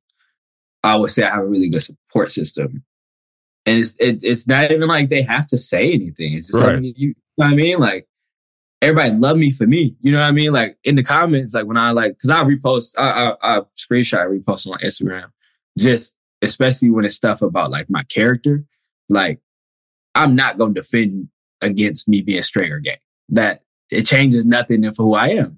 You know what I mean? But if you're like, oh, like, Meech is homophobic, or, oh, Meech scammed me, and I'm like, that didn't happen, let me clear this. Those are the things I'm going to always, like, sit on top of and be like, this is not what we're going to do. You feel me? But in the comments of that, when I posted on IG, like, one of my homegirls was like, it's funny that, like, you go on social media and all those people talk shit about you, but, like, the people that have the blessing of knowing you love you to death. Yeah, you know what I mean? Like, that's all that matters to me. All that matters. That's all that matters. This is the reality of the situation. You know what I mean? Like, these are the people that's showing up. You know what I mean? Like, it's real. There's real love or real consequence, you know what I mean, with the people that are actually in my life. Like, and the type of person I am, I don't really argue. Like, I'm not mad at none of these niggas that saying all this crazy shit. You feel me? Like, I hop in anybody's DMs and be like, let me give you my perspective. You give me your perspective. Maybe we can. I do it too. Rachel hates it. We can share perspective. Rachel hates it. Don't message me. We gonna let you get out of here, bro. We need some new matter. You matter stuff, bro. Next time you look at it. Look at this. I gotta get some. Yeah, Rachel gotta get some. She need it bad, bro. You ain't got no hair though, man. I ain't gonna send you the satin joint. This is a satin line. Okay, Meech. Oh my gosh, it's perfect. You a regular. But Meech, first of all, I don't have no. You say I don't have no hair, but let me tell you what's happening. Bosley. Not Bosley, nigga. Bosley's not gonna help the situation I got. You about to get a toupee? Nah, not that. We did talk about that though. March 8th. What? Zeering Medical in Beverly Hills. You're doing it? You get an implant? You get a transplant? You're doing it? My hairline coming back, baby. I don't give a fuck. Fuck y'all niggas. You're doing it. Wait. He told a story about the guy approaching him at the gym. Is that the guy? The guy told me The guy approached me at the gym. The guy goes, hey, man, I just want to let you know you have a decent head of hair. I'm like, yo, what the fuck is going on? He goes, it's just a couple of spots. and you, a couple of spots, and it'll be done. It'll be done. And at first, I'm like, see, this is a good story. Because at first, I'm like, man, what the fuck is this weirdo ass? And I'm like, yo, listen to it. Over the course, March 8th, bam, I'm ready. I can't wait for you to take me through this process. It's going to be funny. Us through this process. Yeah, and then I want my satin hoodie. Fuck you, Meech. All right, you guys, that was Demetrius Harmon. Thank you for joining us on Higher Learning. Support his movement. Literally, I'm way older than him, and his movement has gotten me through some tough times, like, in my life. Just a positive light, a positive guy, incredibly talented. I still want to put him in a movie and make him like a huge acting star, but we'll talk about that later. I got a lot of life left for me. Yeah. I know you go on your field, You talking about how much you appreciate me. I want you to know, growing up, we watched TMZ every day. And for you to wear my shit on TV, that meant a lot to me. My dog watched it. My mom watched it. That's really that's our ritual before bed. So I really appreciate you for being a stand-up dude. You know, you got my heart. Need anything, I'm always here. But yeah, a lot of niggas are in opportunities to help other people or put other people on or just even shine a spotlight, and they choose not to. And you have never chosen not to. So I appreciate that. Appreciate you, Meech. Thank you for joining us on Higher Learning, bro. Thank you. This episode is brought to you by Cars.com. When you add your car to your garage on Cars.com, you'll unlock access to real-time insights into how much your car is worth. Plus, view its historical and projected value to decide when to sell. So when the time is right, you can secure an instant offer from a local dealership or sell it yourself on Cars.com. Start tracking your car's value with your garage on Cars.com. This episode is brought to you by 7-Eleven. Cold, slurpy drinks and a hot summer day are a match made in heaven, and your favorite refreshment just got even better. Let's talk about 7-Eleven's $1 small slurpy drink with 7 rewards. It's the classic frozen fizzy treat you can't get anywhere else. I'm a blue raspberry guy. Just know that about me. Know that about me going forward.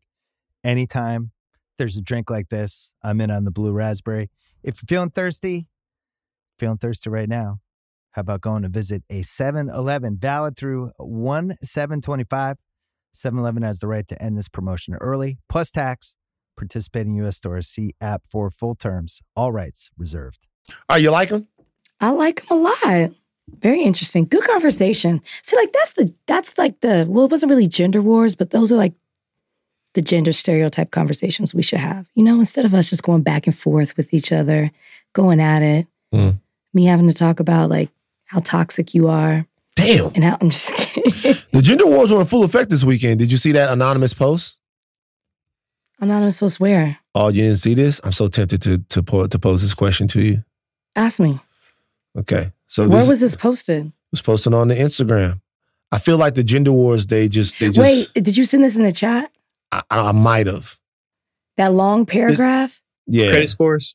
The credit scores and all of that. Yeah, that was ridiculous. Okay, I want to ask your, since we got on it, real quick, gender wars. This is it. I don't want everybody to think about it. Okay. Candace posted this. My wife's credit score dropped significantly from 711 to 540 because she co-signed for a car for her brother, which eventually got repossessed.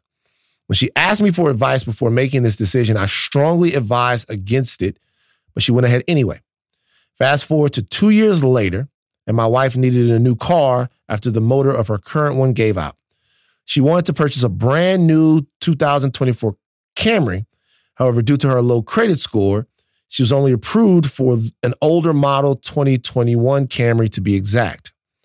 She was pissed because I wouldn't co-sign for her, even though I have an 812 credit score and we've co-signed for each other in the past. I was showing her she has to be held accountable for her poor decision. This led us both into another argument about our differences regarding how much risk is acceptable when helping family members financially by co-signing large purchases like cars. I told her that she was going to have to settle for the 2021 because she didn't take my advice initially. Was I wrong? Would you have given into helping her out? She told me that I was a selfish son of a witch. All comments are welcomed, MT. This is his wife, right? This is his wife, yeah. Yeah, you don't punish your significant other because they didn't do what they told you. What you told them to do. Like, the lesson is, she's already learned it. She wanted to do something for a family member. It affected her credit score. She's a bad credit score now. But then as your partner, you don't say, I told you not to do that, so now you got to suffer and settle for this. I'm not going to help you out. That's not what marriage is. It's not tit for tat. It's not, hey, you couldn't get this, make this, or you didn't do what I said, so why are you looking at me like that? I think I'm so don't agree with him. Why are you looking at me? Marriage is about sacrifice. It's about compromise. Even it doesn't have to be marriage, just a partner, a partnership. That's what it's about. And if you start a habit of, well, you didn't do this because I said this, and this is the result, I'm going to teach you a lesson. And that's how we handle conflict. That's our conflict resolution now. Well, if you don't do it the way I said to, or it didn't work out how I thought it would work out, then this is how we're going to handle it. That's unhealthy habits. This couple's probably not going to be together much longer. And he is selfish. Obviously, I disagree. I do. And let me tell you why. Do you think that he's right for punishing her? I don't think that he's... so this is what I... That's what he did. This is what I would say. So it wouldn't... The gender here doesn't matter. No, it doesn't. All right, this is what I would say. When we are married, if we're married together, union one, a financial decision that you make for you is a financial decision that you make for me. That's true. So if you come to me and you say, hey, I want to co-sign on a car for my brother, and I say, nah, I don't know this. Like, I'm assuming he knows her brother, whatever. Hey, I don't think you should do this. I don't think you should co-sign on the car for a brother. You say, hey, I got to do this, whatever, I got to do it. You make a decision to unilaterally co-sign for the car for your brother. Okay, cool. That's the decision that you've made. Individually. You've made that decision individually. Now, you're asking, when he co-signs for her on this car, his credit's going to go down. Because he's not like that. But it doesn't matter. His credit's not going to go down. It will. Necessarily. Like, that depends how much debt he has. You're like, your credit is going to take, well, he's taking on debt because, hold on, wait. He's taking on debt because now he's taking on the debt of her car, right? So my thing is the accountability to me is not about punishment. I think sometimes people think accountability and punishment are the same thing. Particularly, never mind, I'm not even say that. I think punishment and accountability are not the same thing. I think accountability sometimes means just understand that you made a decision unilaterally that affected your credit. And now I am not going to make a decision that's going to affect mine. And if our union isn't strong enough to where you're not going to take my advice on something that's going to affect both of us financially, why should it then be, if you're going to put yourself in that position, why should then I come back and say, okay, like, I'll get you out of it? Like, she decided she wanted to help her brother. That's a chance that she took when he said, hey, I don't think you should do that. We're married. Your credit problems are going to become my credit problems. It's the same. My deal is, okay, let's not do that. Let's figure out a different way to help your brother.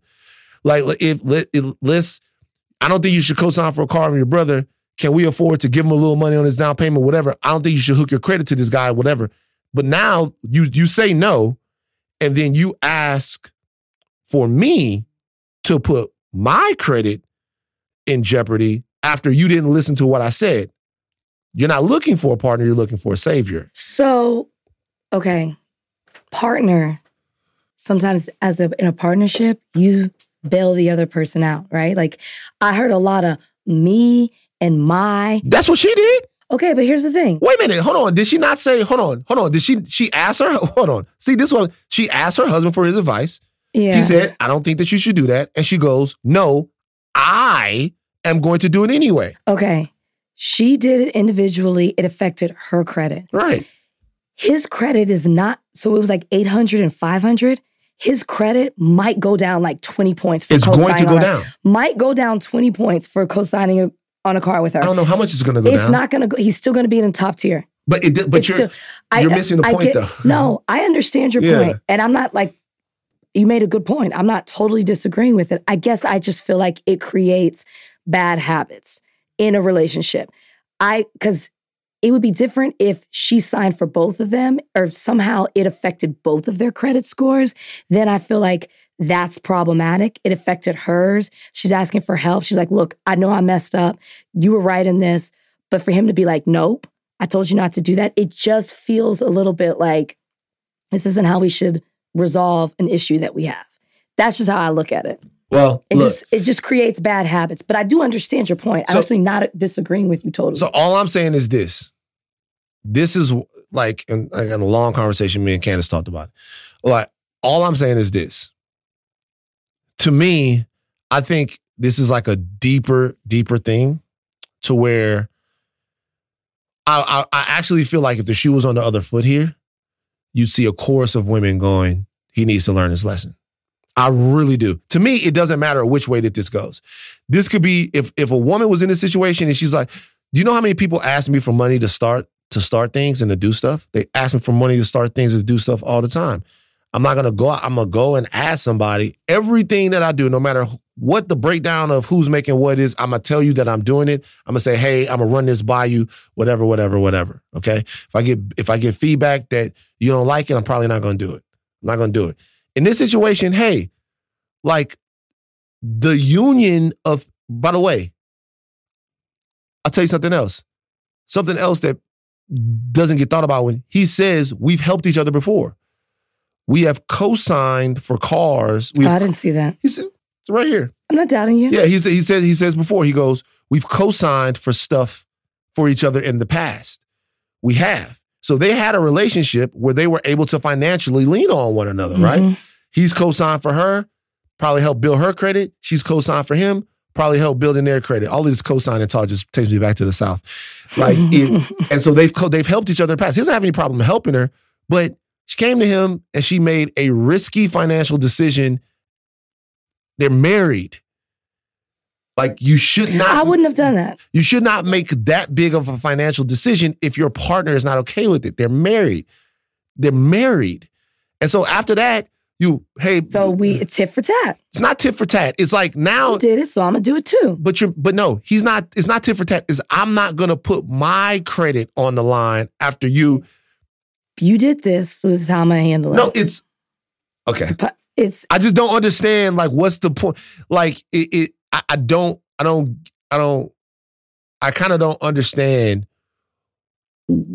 Like, look, okay, so now... And it's not, by the way, it's not like she doesn't drive. I can understand if he was like, man, walk. You can't... You gotta ride to 2021. I guess I see both. I see your point. Mm-hmm. I just don't think that that's the best way to handle that kind of situation. Well, what's the best way to handle voting for Joe Biden? Real quick, we're gonna get this and get out of Biden released. We told you we was gonna talk about it. I would ask Donnie what he thinks, but I know he agrees with you. Donnie, tell me why I'm wrong.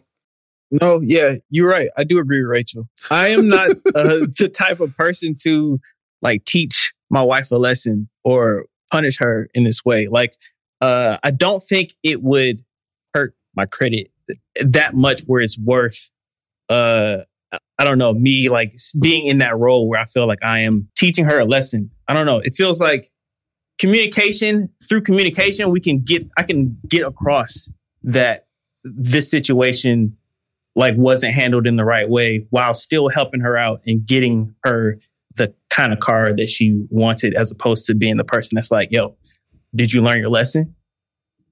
Yeah, I don't think it's even that simple. I'm just saying, like, all I'm saying is, hey, you did what you wanted to do. I have to protect myself because now I know the next, you're going to do what you want to do. I have to protect my credit. Over the relationship. Right. She did the brother thing over the relationship. What are y'all talking about? I'm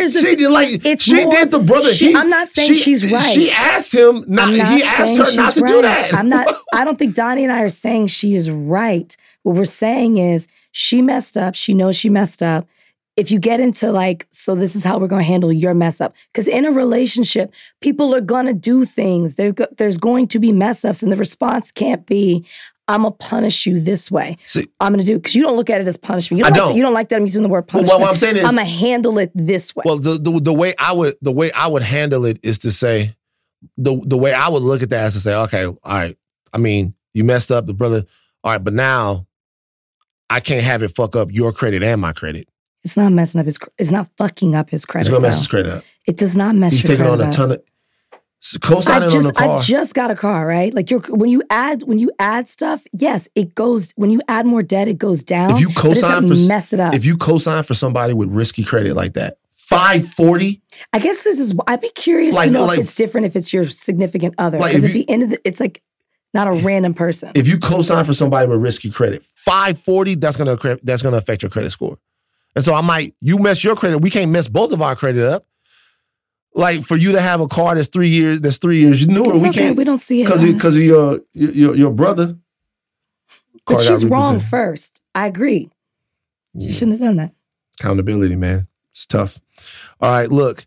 President Biden, the Democrats posted this, President Biden's accomplishments for Black Americans. Slash poverty among Black children by 52% this first year. Fought to cancel over $132 billion in student loans. Okay, so that's not an accomplishment. He fought to do it. Okay. Black uninsured rate reaches record lows. Capped the cost of insulin at $35 a month for Medicare recipients. That affects a lot of Black people. Does. The diabetes. Yeah. Signed an extension that boosted PPP loans for minority-owned small businesses. Directly affects Black people. Increased nutrition assistance benefits for more than 40 million Americans. Provided $25 billion in rental assistance. You looked at these. What do you think about them? Listen, one of the things we constantly say is the Democrats and their messaging. So they put out here, and because Trump's messages have done more for Black people than any other president.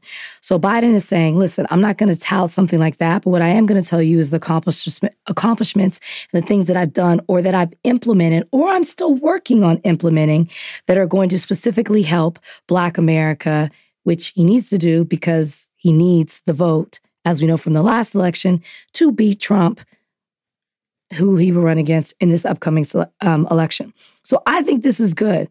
You know, I particularly looked at the slashed poverty among Black children by 52% for his first year. And I was like, what did he do that under? Because a lot of times, like, you have, the infrastructure bill, but then there's all these things in it. And you're like, well, how specifically does that help people individually? This one was under the American Rescue Plan. And it gave that refundable child tax credit, which is now expired because Republicans and Manchin, who we know works for the other side, let it expire. But now Biden's trying to bring it back. But like different things like that specifically talk about how from 2019, it's changed, dropped 60%. 2020, it's dropped to get 52%. Like he is doing things and implementing things and getting them passed where it's specifically helping Black America. So I think spelling something out like this or even detailing specific things that he's been able to pass through Congress really show what he's doing for Black America and how it'll have a trickle-down effect and continue to help Black America, even hopefully when he's gone. So this is my thing. I think there's a better way to message this stuff, and we've talked about this before. You know what I thought about when I saw the capping of the insulin? The movie Soul Food. And this is who Biden doesn't have around him. I'm serious. So you're supposed to be talking about Big Mama? Big Mama. Big Mama, your arm. Remember that? Of course. Her shit was on fire. She couldn't even feel that shit, right? If I'm working for Biden, right, I'm like, Biden,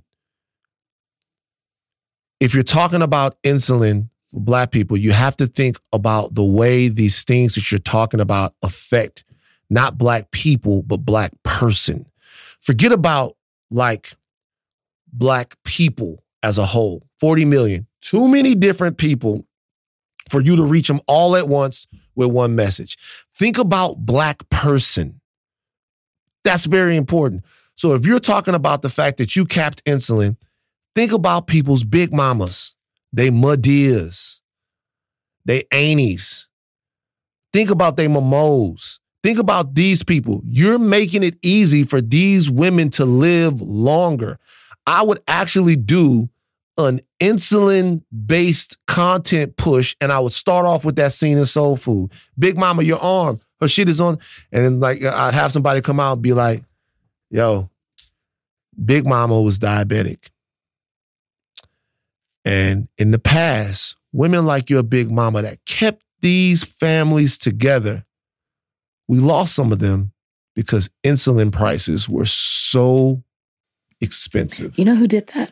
But what we have to do here is make sure that we are capping these insulin prices so that you can have more Soul Food Sundays with your Big Mama. Somebody already beat me to it?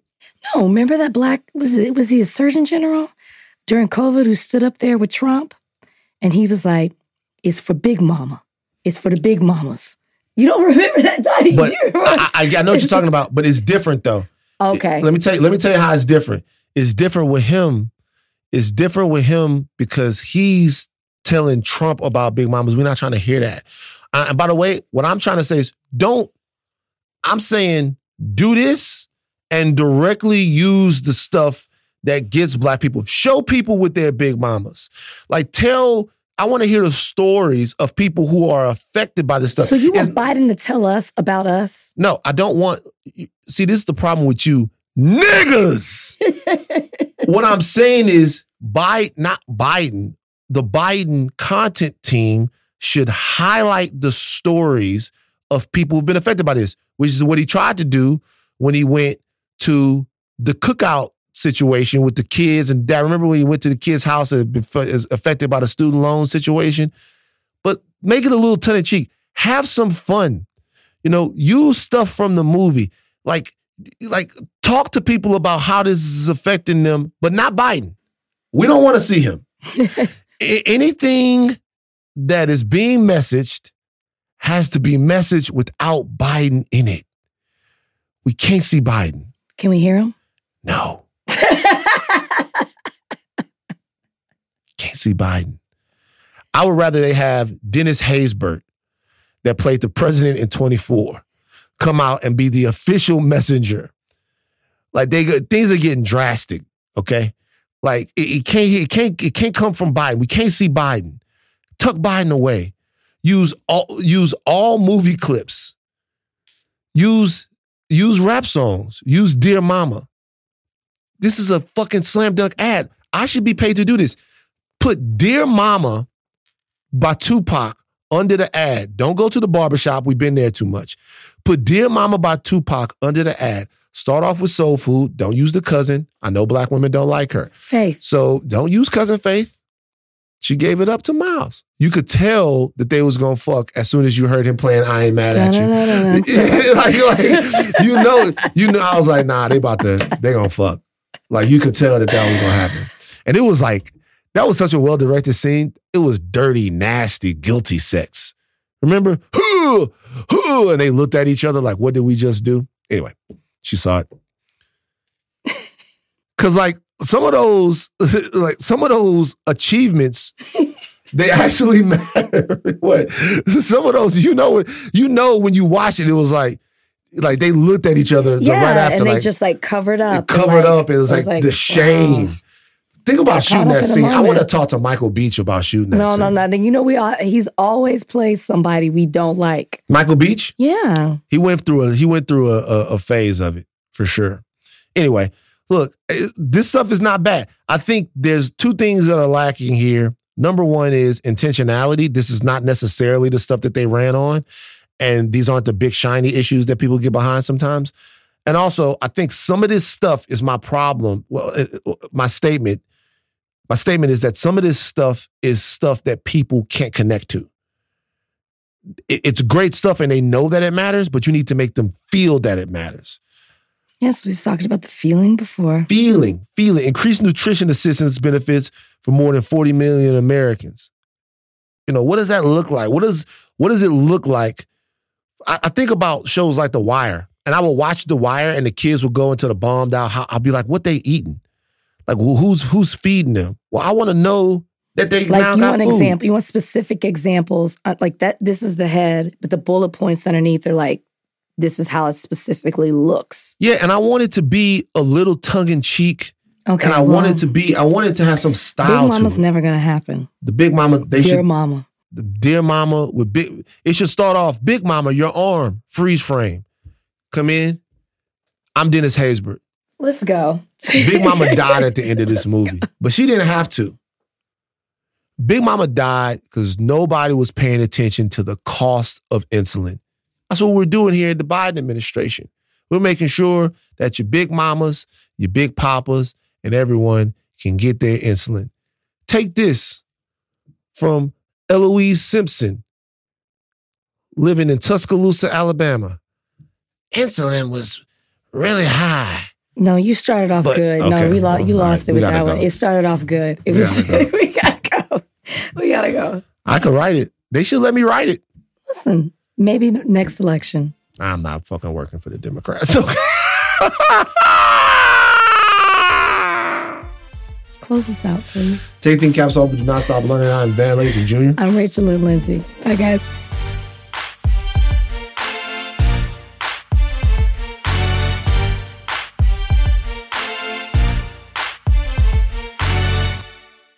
This episode is brought to you by Hotels.com. When I went on my last holiday to Cape Town, it was amazing. My friends were there, the weather was phenomenal, and most importantly, the food was fantastic. But one thing I struggled with was finding the right places to stay. You know, all I want is a great bed, a fantastic shower, and breakfast that doesn't end at 8 a.m. I'm on holiday, I'm still sleeping. I also like ease, and the Hotels.com app easily helps me to find a perfect hotel for every trip. Whether you're looking for a family-friendly getaway or a relaxing spa weekend, on the Hotels.com app, you can compare up to 5 hotels side by side. Now, why would you want to do that? So you can see prices, amenities, and star ratings. And best of all, you don't have to switch back and forth between options. See? Ease. So, start planning your next getaway and find your perfect somewhere in the Hotels.com app today.